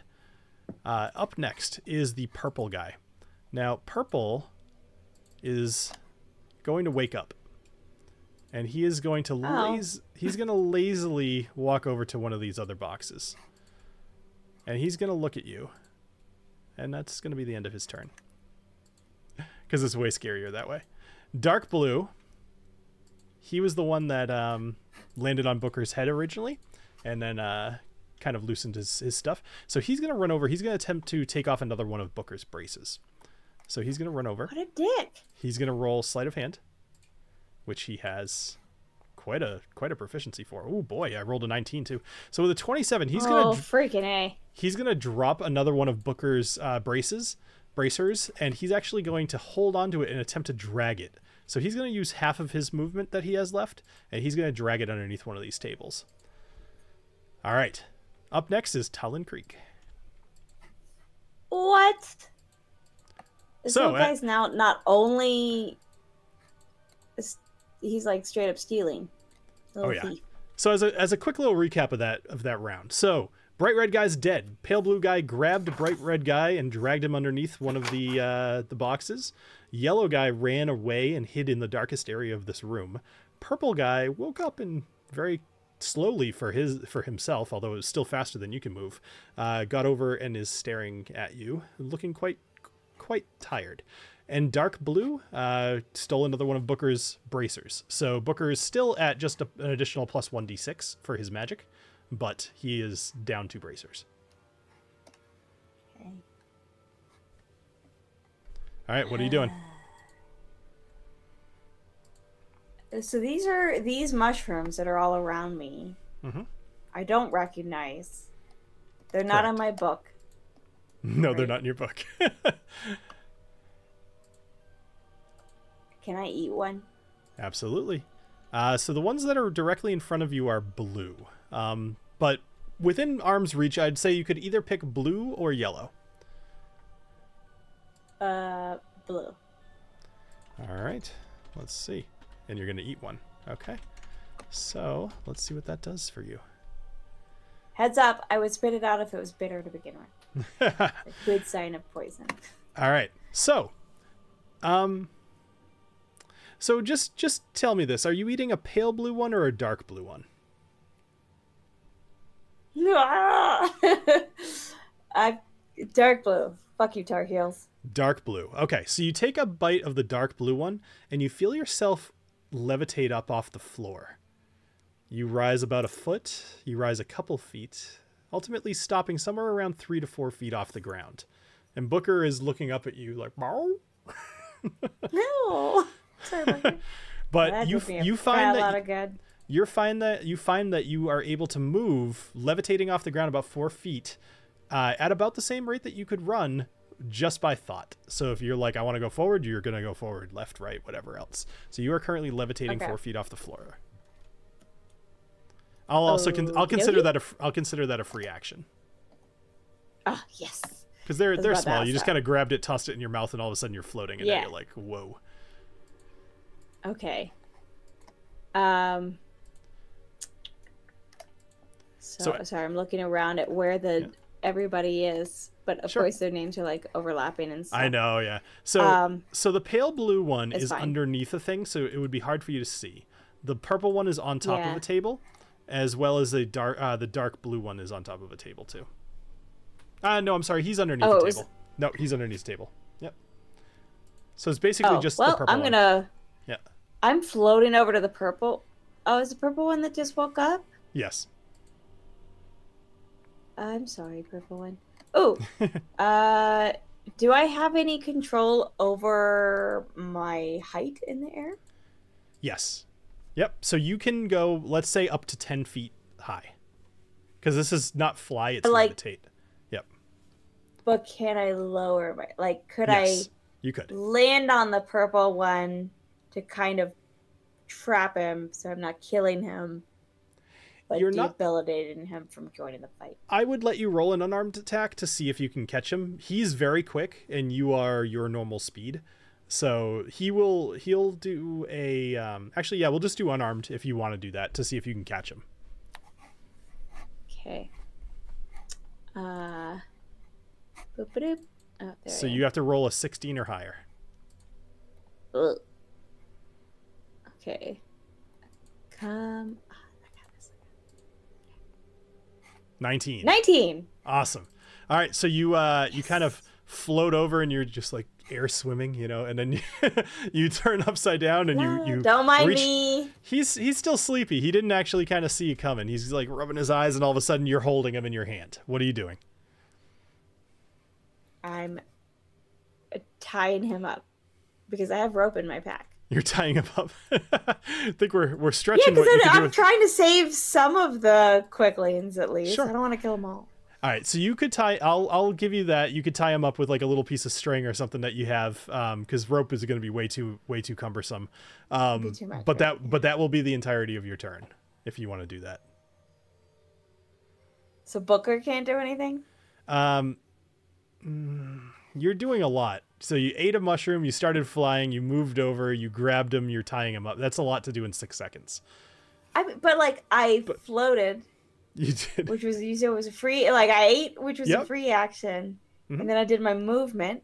All right, sure. then Go ahead. Booker, Booker can do a thing. That's fine. Yes. Yeah. um Okay, who is, is who was the one that was nearby that was under? Was that dark blue? It's uh, pale blue. It's just to the north. Pale blue. Okay. Yep. Ah, that one. Is that also who stole his bracers? No, that was dark blue. Was it dark blue? Dark. You know, it's it's easy to keep all those Okay. straight. Yeah, I was like, I thought it was a blue. I I think in my head, I hate pale blue. Uh, okay, so Booker is is like, hey, you stole my shit, and runs after um dark blue Okay, to try and grab him. sure. Uh, so go ahead and roll an attack. Yes. Okay, come on, buddy. You got this, boo. You got it. Do Ooh, better than mama. hits. 20. All right, Dirty twenty will 20. definitely hit. Um, so go ahead and roll damage. Is he able to purposely not kill? He he could do that if only he'd like. does seven. He does seven damage. So seven damage. Uh, so he had 10, 10 hit points total. So he is pretty low. But um, you also want to roll an additional one d six. You can tell me that you want to Oh, yeah. make something um, non-lethal damage. You still have to bring them to zero, but the intent will not be to kill. It will be to make them unconscious. So if Okay. that's what, if that's this what you're trying to do, On yeah. purpose, non lethal. Yeah. got it. All right, so roll an additional Uh, one d six and hope that you roll a three. You rolled a one. I roll a one. All right. So he is uh he's down to two hit good. points. All right. So dark blue is um he kind of he's kind of flipping out a little bit and he says shadows in the dark whispers in our minds we serve the spores we obey Cuckoo for Cocoa Puffs. Were there any? There were no bioluminescent lights in here, correct? nothing in here nope all right So anything else got bamboo's poisonous spores. Uh, no. I All right. That, I think that's all I can do. I, I think I, you I actually agree. maybe even let me do a little more than we should have. maybe a little bit So. all right so pale blue has sufficiently pulled uh, the half bodies of the red underneath this thing and pale blue is not too happy with you right now um, but i think what pale blue is going to do is pale blue is going to jump up on the on the thing and pale blue is going to look at you again and it's going to hold its fingers up to its temples and it's going to attempt to mind sliver you again all right let's see what happens I So- knew I hated pale blue for a reason. you need to roll an intelligence saving throw, please. And I'll roll damage while you're doing Boss says that every day. well, it's only gonna, it's it's going to do one one point of damage to you regardless. Um, but if you succeed on your Oh, intelligence save, makes me it'll feel better. Which you did. So you actually take bum, zero zero bum. points of damage. Um, so I'll take it. I I'm not entirely sure how to narrate that, but he's like, Bzz, and you're like, nah. So, all right, and then Like, I'm way is too smart for that. you're actually going to see pale blue is going to run over to the wall and then he's going to disappear somewhere um, yellow is going to hang back again um, purple now purple is pretty awake uh, he has been hurt you attacked him he's going to cast a sleep spell on you um, so the way that sleep works is I roll 5d8, and that's the total amount of hit points of creatures that it can affect. So let's just first off, we're, we'll roll 5d8. So I'm going to roll. Come on. Woohoo! That's a lot of dice. I like it. So up to 22 points of damage I can put to sleep, uh, which is not going to be both of you. So he's going to aim for Booker. He's going to put Booker to sleep and that will be that will be it. So Booker is currently asleep. Oh, good joke. All right. Um, so on his turn, he'll he'll need to I think roll something, which I'll look up real quick in order to wake up. Okay. Okay. Uh, and then up next Oh. is Dark Blue, and Dark Blue. Guess what Dark Blue is gonna do? He's gonna run around behind You Booker and start going for the back of his uh, legs. He's gonna roll sleight of hand. Hey, Dark Blue. He always rolls really well. A s- 16. Sixteen. What is Booker's um? uh, let's- 15. I'll Well, I'm, I'm actually going to roll his perception here because it's close enough. Uh, so Oh, Booker, okay. Booker sees him coming, and he Oh! he he kind of uh, actually no Booker's asleep. I'm sorry, no So Oh! so he, he he totally he takes off a third one of his uh his bracers. So Booker no longer has the additional damage from his attack. All right, and that will be the end of Dark Blue. He's actually going to run over to the wall as well, and he's going to go disappear. Um, you see them actually. Uh, he's close enough to you, and you're kind of watching him. He's disappearing into this little hole in the wall. Uh, so the only one Ah. left right now is Purple, who is right in front of you. Um, and it's just your turn. Um, And Booker is is asleep. purple the So, one that I tied up? Uh, purple is. I mean, is I the get one. that he could do the sleep thing while I'm. you are you are correct. He is the one that you tied up. Yep. So he he did the sleep thing, but you're right. He can't run. He can't really do much of anything. Okay, I don't want him to put me to sleep, so can I use uh, one of my attacks to knock him out? Just like bop Yeah. him on the head? You know what? He's tied up, and you, you're pretty much holding him. I don't even think you have to roll for it. So you knock him out. Okay. Um, yeah. I'm and gonna knock you- him out so he doesn't knock me out. Sure. And then you uh, kind of shake Booker awake. You know, at this point you're out of combat, and um, easy enough Okay. to to wake Booker up. But you are Okay. obviously quite hurt. Yeah, I'm not feeling great.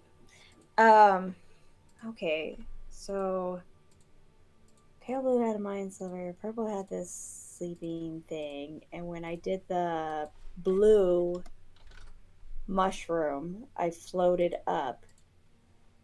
What did dark blue do? Oh, dark blue stole everything, so it had nothing to do with floating.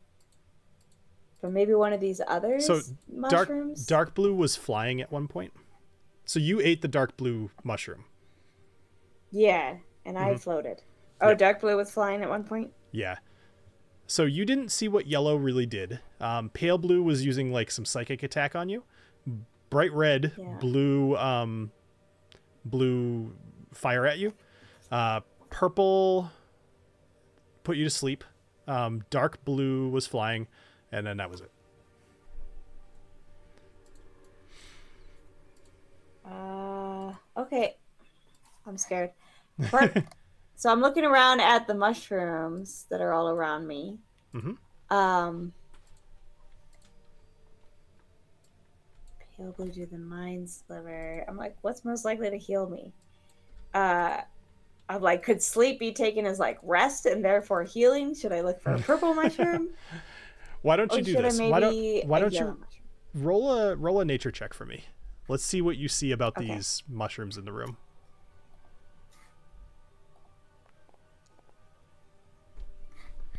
Hmm. Uh, can I do a risky whiskey? I really Sure. want just like Yeah. to know something. Okay. I think this is old elk that I'm finishing. Do you say old milk? I know you said old old mill. Uh, oh, she's Yeah. dying. I, I purposely was like, I, I hope I can make her laugh while she's chugging it because I was like, please come up the nose. That'd be that used to happen to me all the time as a kid. just chugging elk. old milk. It was old. oh, oh, old elk. Okay, yeah. oh my gosh. All right. So with Um, y- with your nine, uh, you're kind of. Oh, that's right. You got a risky whiskey. Go for it. So no, nature I get to go again. nature check. Please be better. It is better. Yes. 14. All right, with a 14.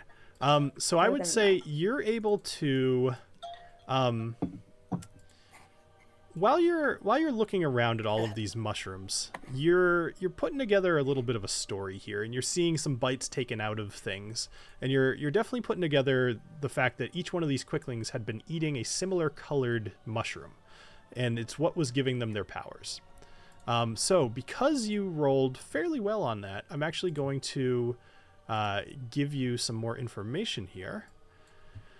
So there is a journal entry that I've just thrown up on the screen. Um, it should show up in your uh, in your journal area, but the idea is this now shows you pretty much everything about these magical mushrooms. Um, it shows you the name of them and what they do.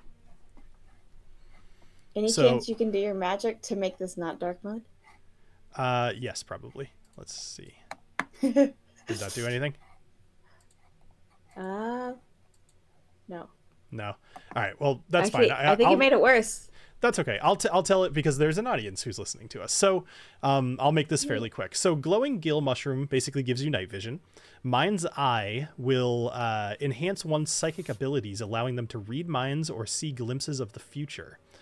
Ember blooms are um, they can be used as a fire starter or added to cooking to give a smoky flavor. Uh, those are those are a little bit less magical, um, but they will what's the word spontaneously combust. So if you don't have any other way of making a fire, you can use those. Um, the Dream Weavers will uh, allow you to induce vivid and lucid dreams, allowing you to explore your own subconscious. Stardust will let you fly short distances, and the Fire Cap, um, which are very rare, when eaten, they will allow you to breathe a stream of fire out of your mouth, doing 2d10 fire damage against a Dex save. So there's there's six kinds of mushrooms here, and each one uh, you would know just from having been in the city before. These cost quite a bit of money. Oh. She failed to mention. So, like, I mean, the other ones have been eating, so I could, like, grab a bit of some of these mushrooms. You certainly could. And he probably wouldn't notice. And blame it on the others. Um, so, Talin just, like, tiredly, because she's down to freaking what 13 uh runs around grabbing bits of of shrooms Sure. Uh, so I'd like you to roll me a d6.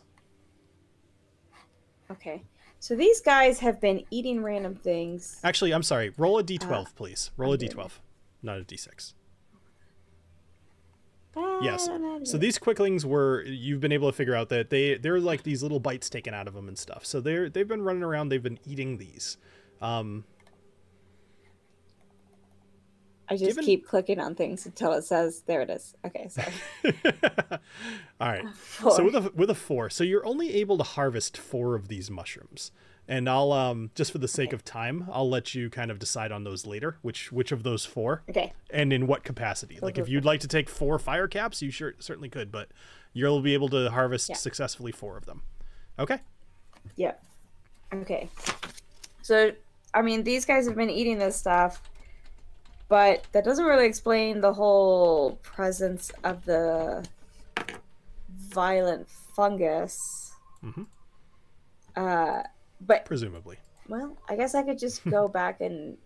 Okay, well, first I'm gonna look around this room and see if there's like maybe a key to that other room. Sure. If not, I might go back to the front and ask, Mhm. uh, what's his face?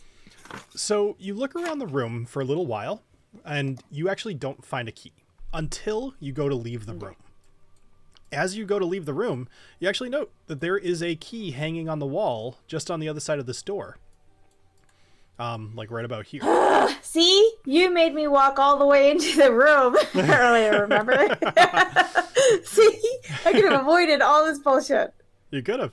All right, so so you uh whoops, I just deleted you. Um so you grab the key, presumably, and head back out to the three-way intersection. Yep. Mm. So I have not a lot of health. Booker's doing better than I am. Okay, Mm. but I've got this key. I'm gonna try it out on that iron door. Uh, see if it opens it and peer in. It sure does. Uh, so you put the key in, you unlock the door, and then you open it up. And inside this room, it's very dark. What you see are red and blue mushrooms, kind of scattered about, as well as some of these purple vines uh, along the floor. Okay. Um. Okay. Well, I start creeping my way in along with Booker. Sure. All right. Uh, so you walk in. Uh, you walk into the room, Yep. and let me just kind of do this for you. So as you walk in, you're you're very careful this time uh, to avoid any of these mushrooms, um, unless you're not. In which case, tell me. No, I absolutely am. All right. So let's roll another acrobatics check for for me, just to see how you do on this corridor here. And just roll it for yourself. Okay. Come on, Talin. Ooh, sweet. Much better. 18. Excellent. All right, so you deftly weave in and out of these mushrooms, and as you're getting closer, you see it goes from red and blue. Now there's some purple and some green, and these mushrooms are getting more and more dense and slightly larger the further into this room that you go.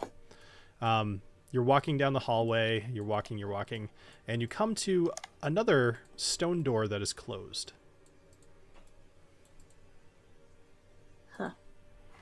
Uh, I try to open it and peer in. Sure. Uh, so you open it up and you see that there's a there's like a uh, intersection directly in front of you. There's there's a, a cave wall and the path seems to go to the left and to the right. But to the right, you're seeing kind of a a shimmering purple glow. Oh. Okay. I sneak my way over to the right. Booker is in front of me. Because that's more helpful. All right. So Booker's leading the way, and you are walking closer, and you see these Did I pick up? Did what? Did uh the other guy leave his bracers hanging around, or did he run off with the bracers? Uh, he did not run away with them, and I'll say that you picked him up off the ground. It was mostly just to inconvenience you during the fight. So you were able to reattach them Okay. to Booker's legs and everything. So okay, he's cool, cool, cool. he's good to go. But good call, because had you not remembered, I might have said something. So, um, Oh god. okay. So in front of you, you see what you can only describe. Uh, the, I believe the color would be referred to as octarine, and octarine is the color of magic. It's like a purplish hue. These giant fungus are growing from the ground, and they're growing almost up to the to the ceiling of the cave, which is about 15 feet tall. They're all different sizes, small to gigantic, and there is a, a very visible glow, but also almost a like a wave of of magic around them, almost like you're looking at a really hot road on a sunny day, and there's there's a shimmer to it. Yeah, yeah. So, uh, this is what is in front of you, and you hear like a little, like a almost like a chime. It's like a ding ding ding ding ding ding, kind of coming from inside of the the mushrooms, but it doesn't stop. It continuously goes. Okay. Weird. Um. There's crazy like music going on. And these things came out of nowhere. So and based on my that book, this is the violet violet These are if Violet? these the- Violet fungus. maybe violent. I'm not sure, but if these if these Also are if these are the violet fungus, they are nothing like what you saw in the picture. But what you do see is that the Oh. roots are much thicker towards the base of these fungus. However, they're also all over the floor, even to the point where you're standing right near them and they're not doing anything. They're not reacting to you at all. Why are they so chill? And according to my like that book, I would expect that they'd be reacting because they're supposed If they were supposedly, like, fungus. violent, aggressive. If it was violent, violet, not Violet. violet fungus. Um, interesting. So maybe it's because of all these other things that he's growing. Are they like multicolored? These mushrooms? They are kind of hues of both a like a navy blue to a violet purple and everything in between. Okay, okay. Um uh Okay, so I'm to use beast sense Mhm. to send Booker closer to Sure. like sniff it and look up closer and see what's going on only because I am not feeling great. Sounds good. All right, so you cast Beast Sense, which I believe this is the first time that you've done this on the on the show. This is the first So- time, yeah. For anybody listening, so you touch a willing beast, and you can basically see through their eyes, hear through their ears, whatever else senses they have. You now take on those. However, your your body um, is mostly like comatose. You're you're not unconscious, but you can't move, you can't do anything. You're just kind of standing there or possibly sitting. Um, all right, so you are now seeing through Booker's eyes. Your Sweet. your hips are a little itchy and your tongue is dry, but uh, aside from that, you are aware of many more smells and many more things around you. Did you say my hips are itchy? Yeah, like you know, you gotta uh, scratch, like yeah. Oh, I- I- I- I- I meant to-? I meant to say your ribs, but you know, I also am drinking whiskey. Oh, that makes more sense. I'm like, as a woman, that is like the weirdest thing I've ever. Your That's- hips are itchy. Yeah. Like, what? Why? well, your hips don't lie, Shakira. the hips don't lie; they're itchy. your ribs are itchy. Okay. So anyway, so okay, so that makes more sense. so Booker Booker kind of starts padding a little bit over towards the the fungus. But what would you like to do with him? So he is That's fine. Ignore basically your. going closer again. That's yeah. fine. Don't worry about it. Yep. Uh, so he's going closer and sniffing out the fungus and, you know, relaying what he's sensing about it. And if Okay. there's any, also, if any of the vines are like starting to move because he's Sure. gotten closer. So as Booker gets closer, I would actually even say just based off his being with you for so long and the things that he's experienced, you're starting to feel like Booker's Booker's hair is kind of standing on end. There's something that's bothering him, but he's not scared. He's more just uncomfortable. Like there's like an unknown here that's really kind of honestly it's freaking him out a little bit. Um nothing is happening with the vines on the ground. In fact, they're completely uh, motionless, as one would expect from vines, but they're not as wet as they were out in the hallway. Almost like these are turning into like almost like tree roots where there's bark on them rather than than like a malleable thing trying to find its next source of, of food and as Booker gets closer, a couple of these fanned, uh, very flat uh, fungus up at the top, they shudder a little bit, and these little bits of pollen fall down over the top of Booker. And as this happens, several more of them shudder a little bit, and these little pollen things kind of fill the room. I'd like you to make a Constitution saving throw, please. Okay. Come on, buddy. This is on you, not on him. Oh, my bad. That's okay. I I mean, on him, so that doesn't count, right? that's that's okay. Uh, Booker's, it'll be fine. Go ahead and roll your own. Yes. Okay.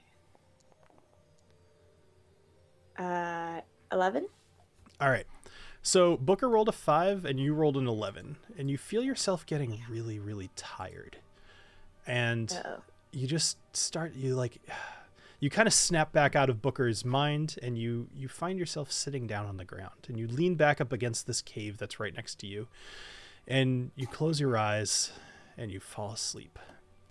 And as you do, you wake up and you're sitting in your house with your husband, uh, Spose. And you're both sitting in your favorite chairs within your house. You're in front of a fireplace, and there's a little baby Booker sitting on a bearskin rug in front of the fireplace, and he's chewing on a bone. And because Oh, this is so sad. everybody has to, I have to show you the picture of baby Booker. oh my god, do we get a baby Booker? Look at him! He's so cute. That's ridiculous. Okay, that makes me so happy. So baby Booker is just gently Oh, gnawing on a bone, and you and you and your husband are are both reading a book. Uh, you probably research. I'm not sure what he'd be reading, but he's he's equally into it, and you're you're both happy, and everything is just wonderful. And Oh, as you're as you're sitting here, you're you're a bit younger, and uh, obviously Booker is as well. And you just kind of exist in this moment for a little while. Then you kind of blink a little too long, and you find yourself again in your home. Except it's a little different this time. Sorry. Your home is completely engulfed in fire. And you find yourself laying on your bed. and you're you're just waking up, but it's so much there's so much smoke in the air that you can't see, you can't breathe, you can't do anything. And Booker is at the side of your bed and he's tugging at your arm. And you find that you can't see through the tears kind of like the smoke is just so thick. But Booker is holding onto your arm and he's helping you to crawl through the fire and out the door. And I'd like you to make me a constitution saving throw. Okay. Uh, I'm so involved in this. Uh, can I just roll it because? Yeah, go ahead. Just roll it- roll a boundary's being D20. done? Okay, thank you. Yep. Um. Okay, we're using like my favorite freaking dice. Roll a d20 and add a 1 to it. We have 18, 18. so like 17 plus one, so Yep. 18. So you start coughing a little bit, but Booker grabs you a little tighter and he pulls you hard. He's very strong, and he's a little older than he was in the in the last scene, but he's very strong even for a puppy. And he pulls you, and you make it into the next room. And you see those two chairs. They're they're on fire and they're burning, and the bearskin rug is burning, and all of your books are burning. What would you like to do? Um, where's the door? I guess. So the door is just to your south. So he pulled you out of your bedroom and he's heading you towards the front door, which is a long hallway just to the south. Okay, and in r- relation to me, About 10 feet the away. books are. Oh, the books, they're probably about 25 where? feet away. They're they're on the back wall. Oh, okay. So I'd have to go backwards to grab a book and then come back forwards. Correct. Kind of thing. Okay. Uh, so I'm kind of like just following along with Booker, but I'm yelling out Spose. I'm I'm yelling out for my husband and trying to figure out where he is. All right. So uh, you hear nothing. And it, it occurs to you that Spose is not here anymore. He's been dead for a while. Yeah. Booker drags you up to the door, but he can't open it open it himself. So you reach up, you feel around for the knob, and you open the door. And he drags you out into the hall, which luckily is mostly not on fire, but little Booker, he's just breathed in too much smoke. And he lays down on the ground and he starts panting. No. Okay. Uh, do I have any fabric or water that I could like wet fabric over his nose? Sure. Uh, so you were you were in bed. Um, so you're wearing whatever you would wear for for clothes to bed. Uh, but aside from that, Yep. no water, just just cloth.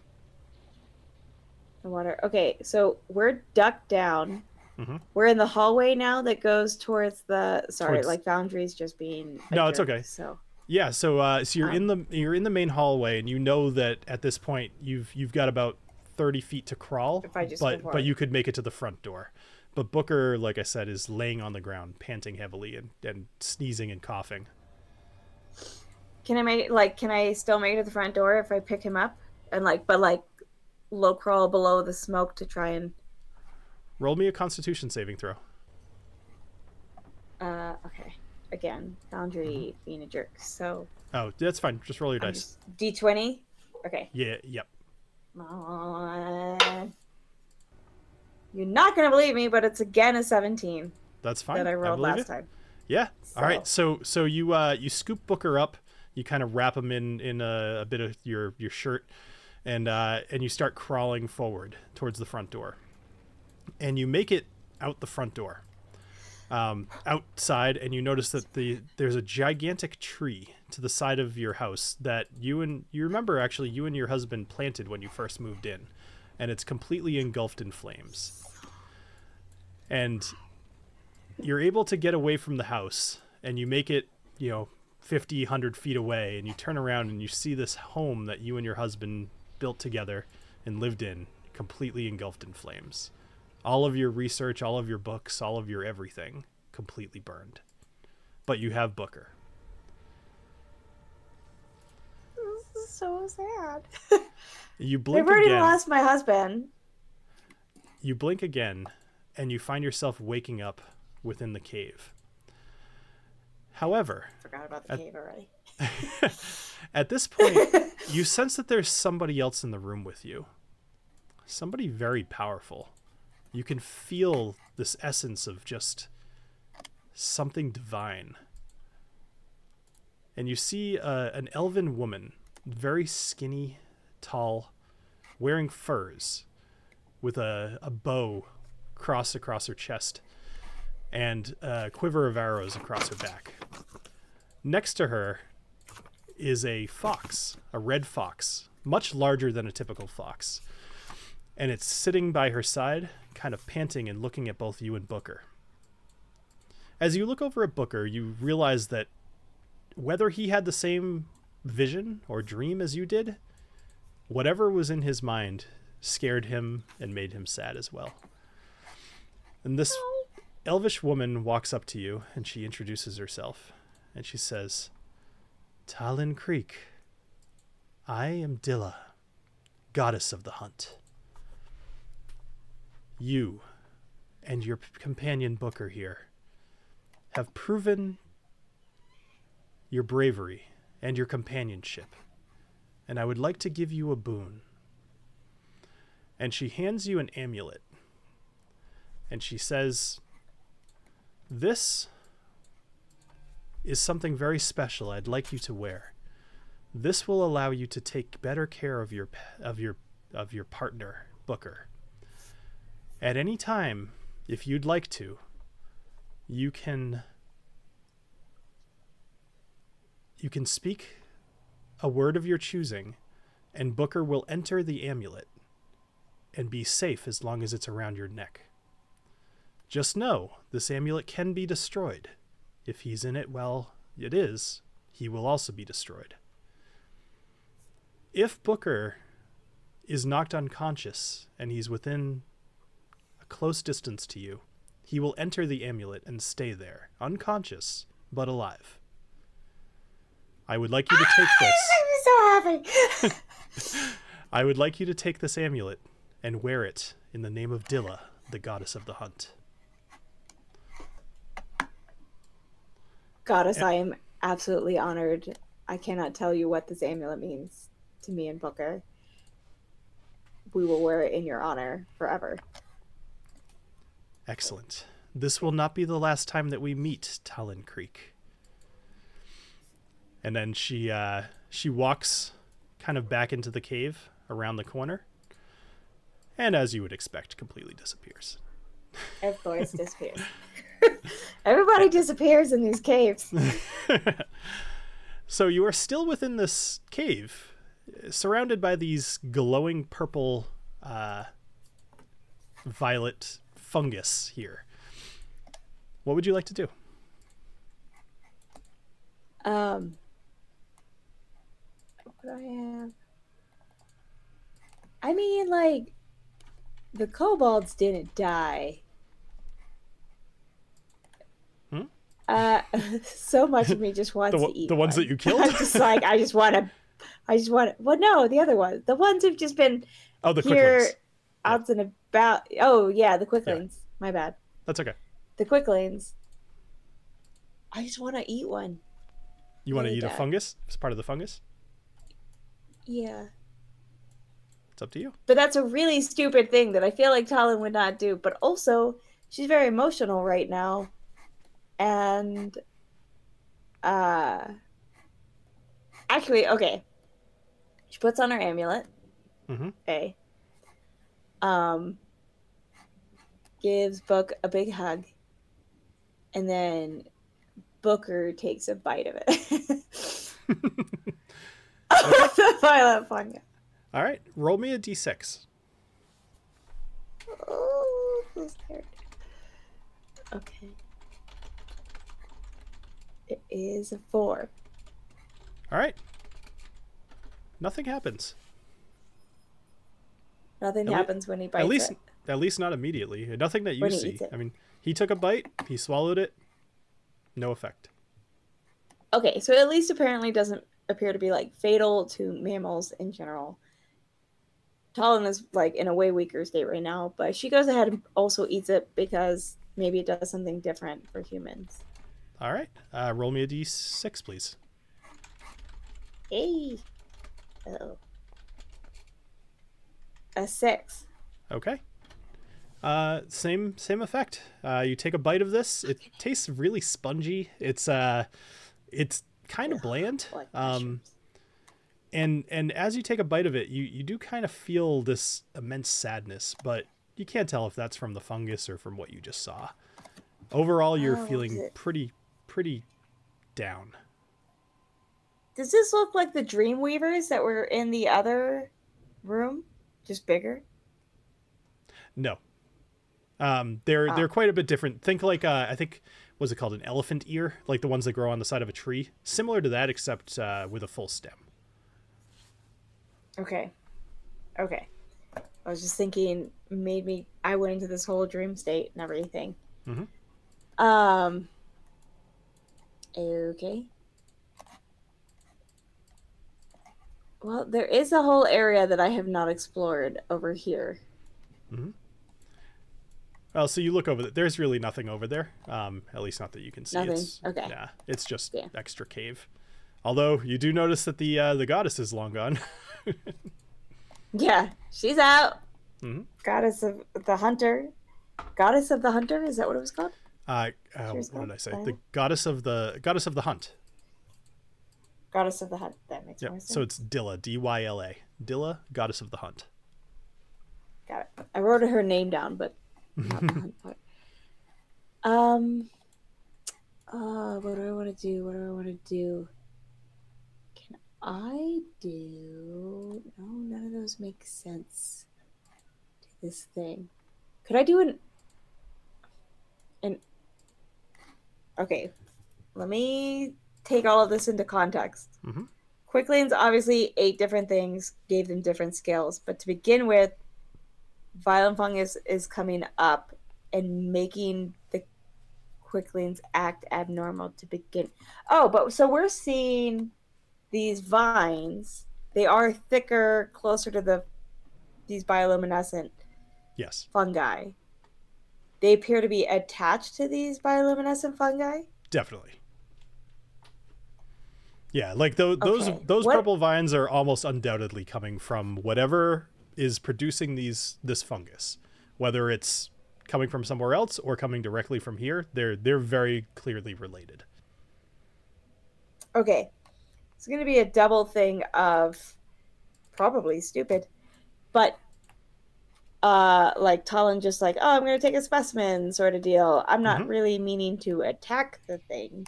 Sure. So is to cut off a piece of vine. So I just realized something, and I'm I'm wondering what you think your status is. So don't read into this. It's more that I realized that we forgot about it. So while you were fighting the quicklings, at one point or another, you were still holding your torch, but you would have had to drop it in order to fire your bow or whatever else. As you're walking through this cave, would you have lit another torch? I guess it would depend because I currently still have my goggles on. Correct. So I think it would just depend on the amount of vision those goggles gave me. I have terrible vision Mhm. in real life. So personal me is like, yes, because anything that would help my vision would be great. Yeah. So so for the moment, Uh, I'll just assume that you do not have a torch out. It wouldn't have affected anything other than just you know how Okay. you would have seen. Um, this is what your vision looks like right now. So it's mostly dark, but the dancing purple magical lights. Okay. Mhm. Uh, but I could still see the vines to cut off. Totally. bit. Yep. So are you taking a vine or are you taking part of the fungus?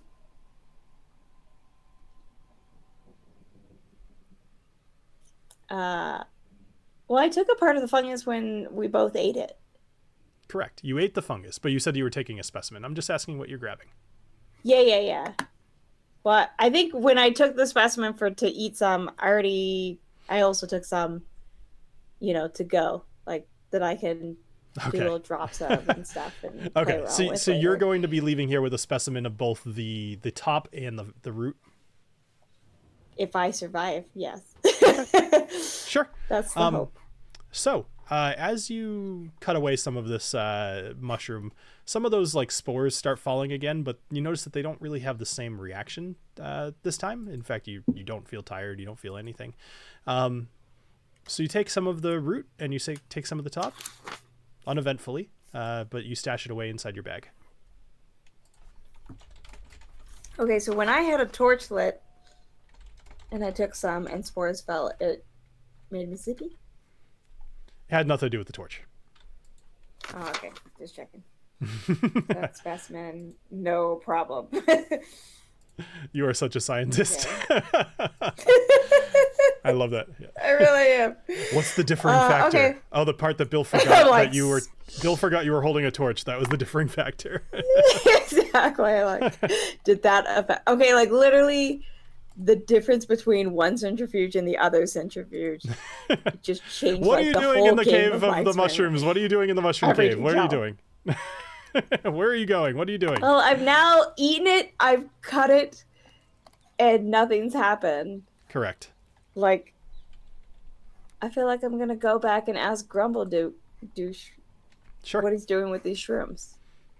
Okay. All right. So if that's your intent, I can drag you all the way back there just to save some time.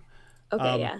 All right. So you head back out of the uh, the cave here, and you're heading, you know, whatever along the along the route. It's taking a little bit of time, probably taking you about five five ten minutes or so to get all the way back out to the front. And as you do, you see uh, Grumblewort is what? Oh, I was. Okay. Never mind. Go ahead. sorry, I- maybe I'm I'm a little too cliche with my saying you see, but that's just a, the only way to say it. Anyway, No, it was more than five or ten minutes, and I'm like, the mushrooms are having their effects. no, the, so Gr- Grumblewort Stonebeard is he was waiting by that that stone door, kind of just like like playing with his fingers, like cracking his knuckles, just very nervous. And uh, he sees you come out. He goes like, "Talin, wh- I, how did it go? What did Okay, you so see?" A, your your uh quicklings are oh I'm confused. I wrote halfling instead of quickling, and that's what keeps confusing me. I'm like, okay. why am I killing myself? So your quicklings are eating your shrooms and getting special powers. But Ah. also in one of your rooms, you've got this crazy purple vi- bioluminescent shroom, but it's not aggressive like you would expect of a violet violet fungus from the Underdark. Are you purposely growing that? in that room? Uh, I did not grow that. That shouldn't be there. Uh, but that would explain what's going on in the Shimmering Caverns too. Um, okay, uh, Talin, thank you very much for your help. Uh, I will deal with the quicklings. I've told them many times don't get high on your own supply, but uh, apparently they're not. They don't want to listen. Uh, I could deal with them, but the purple fungus, we're gonna have to get the iron heart, uh, iron hearts over here to to to deal with that. I'm very very nervous about what this means for the Underdark, though. But uh, needless to say, uh, I, I, you deserve a reward. Um, I do need the goggles back because I use those, but I do have this for you, and he hands you a bag with a hundred gold in it. Um, Oh, he says, yeah. you you've done me a great service. Uh, also, I'd like to give you some of these uh, some of the mushrooms that you saw, if you'd like. Um, I can give you. Yes. I have uh, one fire cap and one dreamweaver that you can you can take, and he gives you another bag with with a couple of mushrooms in it. Woohoo. Um, what do you mean? Wait, wait, wait, wait, though. What do you mean about what's going on in the Shimmering Caverns? What do you mean this explains what's going on in the Shimmering? I just like risked my life and literally almost died. Yeah, I can see you look a What? little little bit. You know what? Actually, all right. So here's here's what we could do. I I can't tell you about the Shimmering Caverns. I just can't. But tell you what. Um and he, he goes back over to his room and he he writes on a little piece of paper and he hands it to you and he says take this over to uh, the the shimmering anvil uh, over in the the silverhammer clan's area and uh, tell him tell him that grumblewort sent you and uh, tell him that i'll have his delivery for him in a couple of days but meanwhile uh, ask him if he can give you a good deal on a new set of armor because yours is looking pretty beat up at the moment That's fair. This armor is pretty fucked up. Yeah, it looks like you got Okay. stabbed there a few times. Oh, I've been stabbed. uh, And uh, you got a little, right, blo- you got a little blood coming out of your nose. That you might want to deal with that. He gives you like a really dirty handkerchief. look, it's been really dry. Okay. You said the Iron Hearts. You're gonna have to call in the Iron Hearts for help. yeah, they they're usually they deal with things like this. So All right, all right. Just uh, making sure I got all my notes right. Well, uh, Grumblewort, I do appreciate the help with the new armor. So, uh, you're welcome, I guess. yeah. Uh, you won't tell you. me anything that I really want to know, so Well, you know, there's Fine. there's certain trade secrets. I, I appreciate the help. Uh, if if I need some more help, I'll be sure to look you up. But uh, you know, a hundred gold and a pair of set of armor is pretty good deal for a little bit of secrets. that is a pretty that is, that is a pretty darn good deal. But when you're like a freaking researcher, you just want answers. well, you can't help but be grumpy, especially I'll- when you're down to six health or whatever I'm at. how, how about this? Can you make a persuasion roll for me? Ooh, okay. Uh, persuasion. Come on. Oh shit! I always forget. I have a. Why do I have a negative one charisma? Oh, that would be a four. So Uh, oh, by, that didn't the, go well. by the way, speaking of research, I believe you have my book. You should. Uh, can I have that back, please? Are you kidding? I don't even get to keep the book. It's my book. I need that. It's it's got all the thing. I need my book back, please. Do you know where I could get another copy of this book? Uh, the Platinum Weave has a has a library. Um, I imagine that they might have some some for sale, or you could at least read through it. I do avoid libraries nowadays, but okay. Platinum Weave. I'm gonna pick up this book. I think it's shady that you want this book back. So here's your freaking book. So you you look at the the title of the negative book as you're handing it handing it back, and it says "The Veiled Depths." Ooh, good title. Thank you. I like it. I like it. Okay. Cool, cool, cool. All right. all right. I, I basically like give him the peace sign and I'm out. all right. Me and Booker. Oh, I put Booker's top yes. hat back on though. Oh, of course you do. No, Yes, of course you do. Uh, Yeah. So uh, he he uh, he says, uh, "Well, thank you so much, Talin. I hope to see you again. Hopefully not too soon, but uh, at least I know I can always depend on you."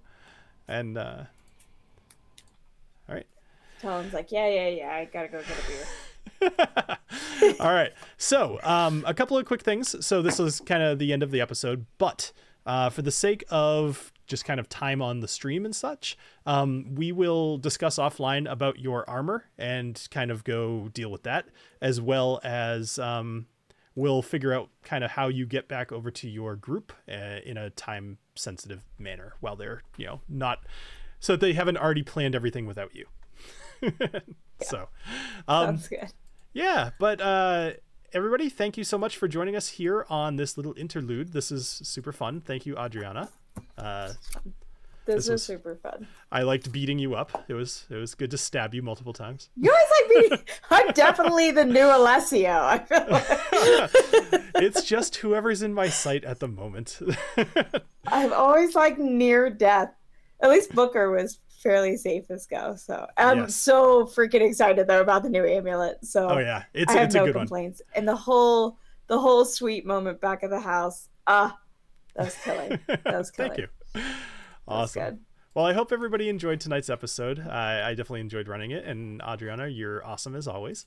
And um, we will see you, Adriana. You're not going to be with us on Monday, but the rest of the group will be, where we're planning a heist, and then um, we'll see you the following week. Yep. All right. I hope If you I survive your. the thunderstorms and Glacier, so Hee-haw. Wish me All right. Well, I hope you have an awesome time. All right. Goodbye, everybody. Cheers. Bye everybody. Thank you for joining us here on Dungeons and Drams. If you're enjoying this podcast, please leave a review on your podcast host of choice, and be sure to check the description for a link to our Discord server, YouTube channel, Patreon, and links to our individual places on the internet. come back next week for more adventures in the lands of Dimidium. Cheers.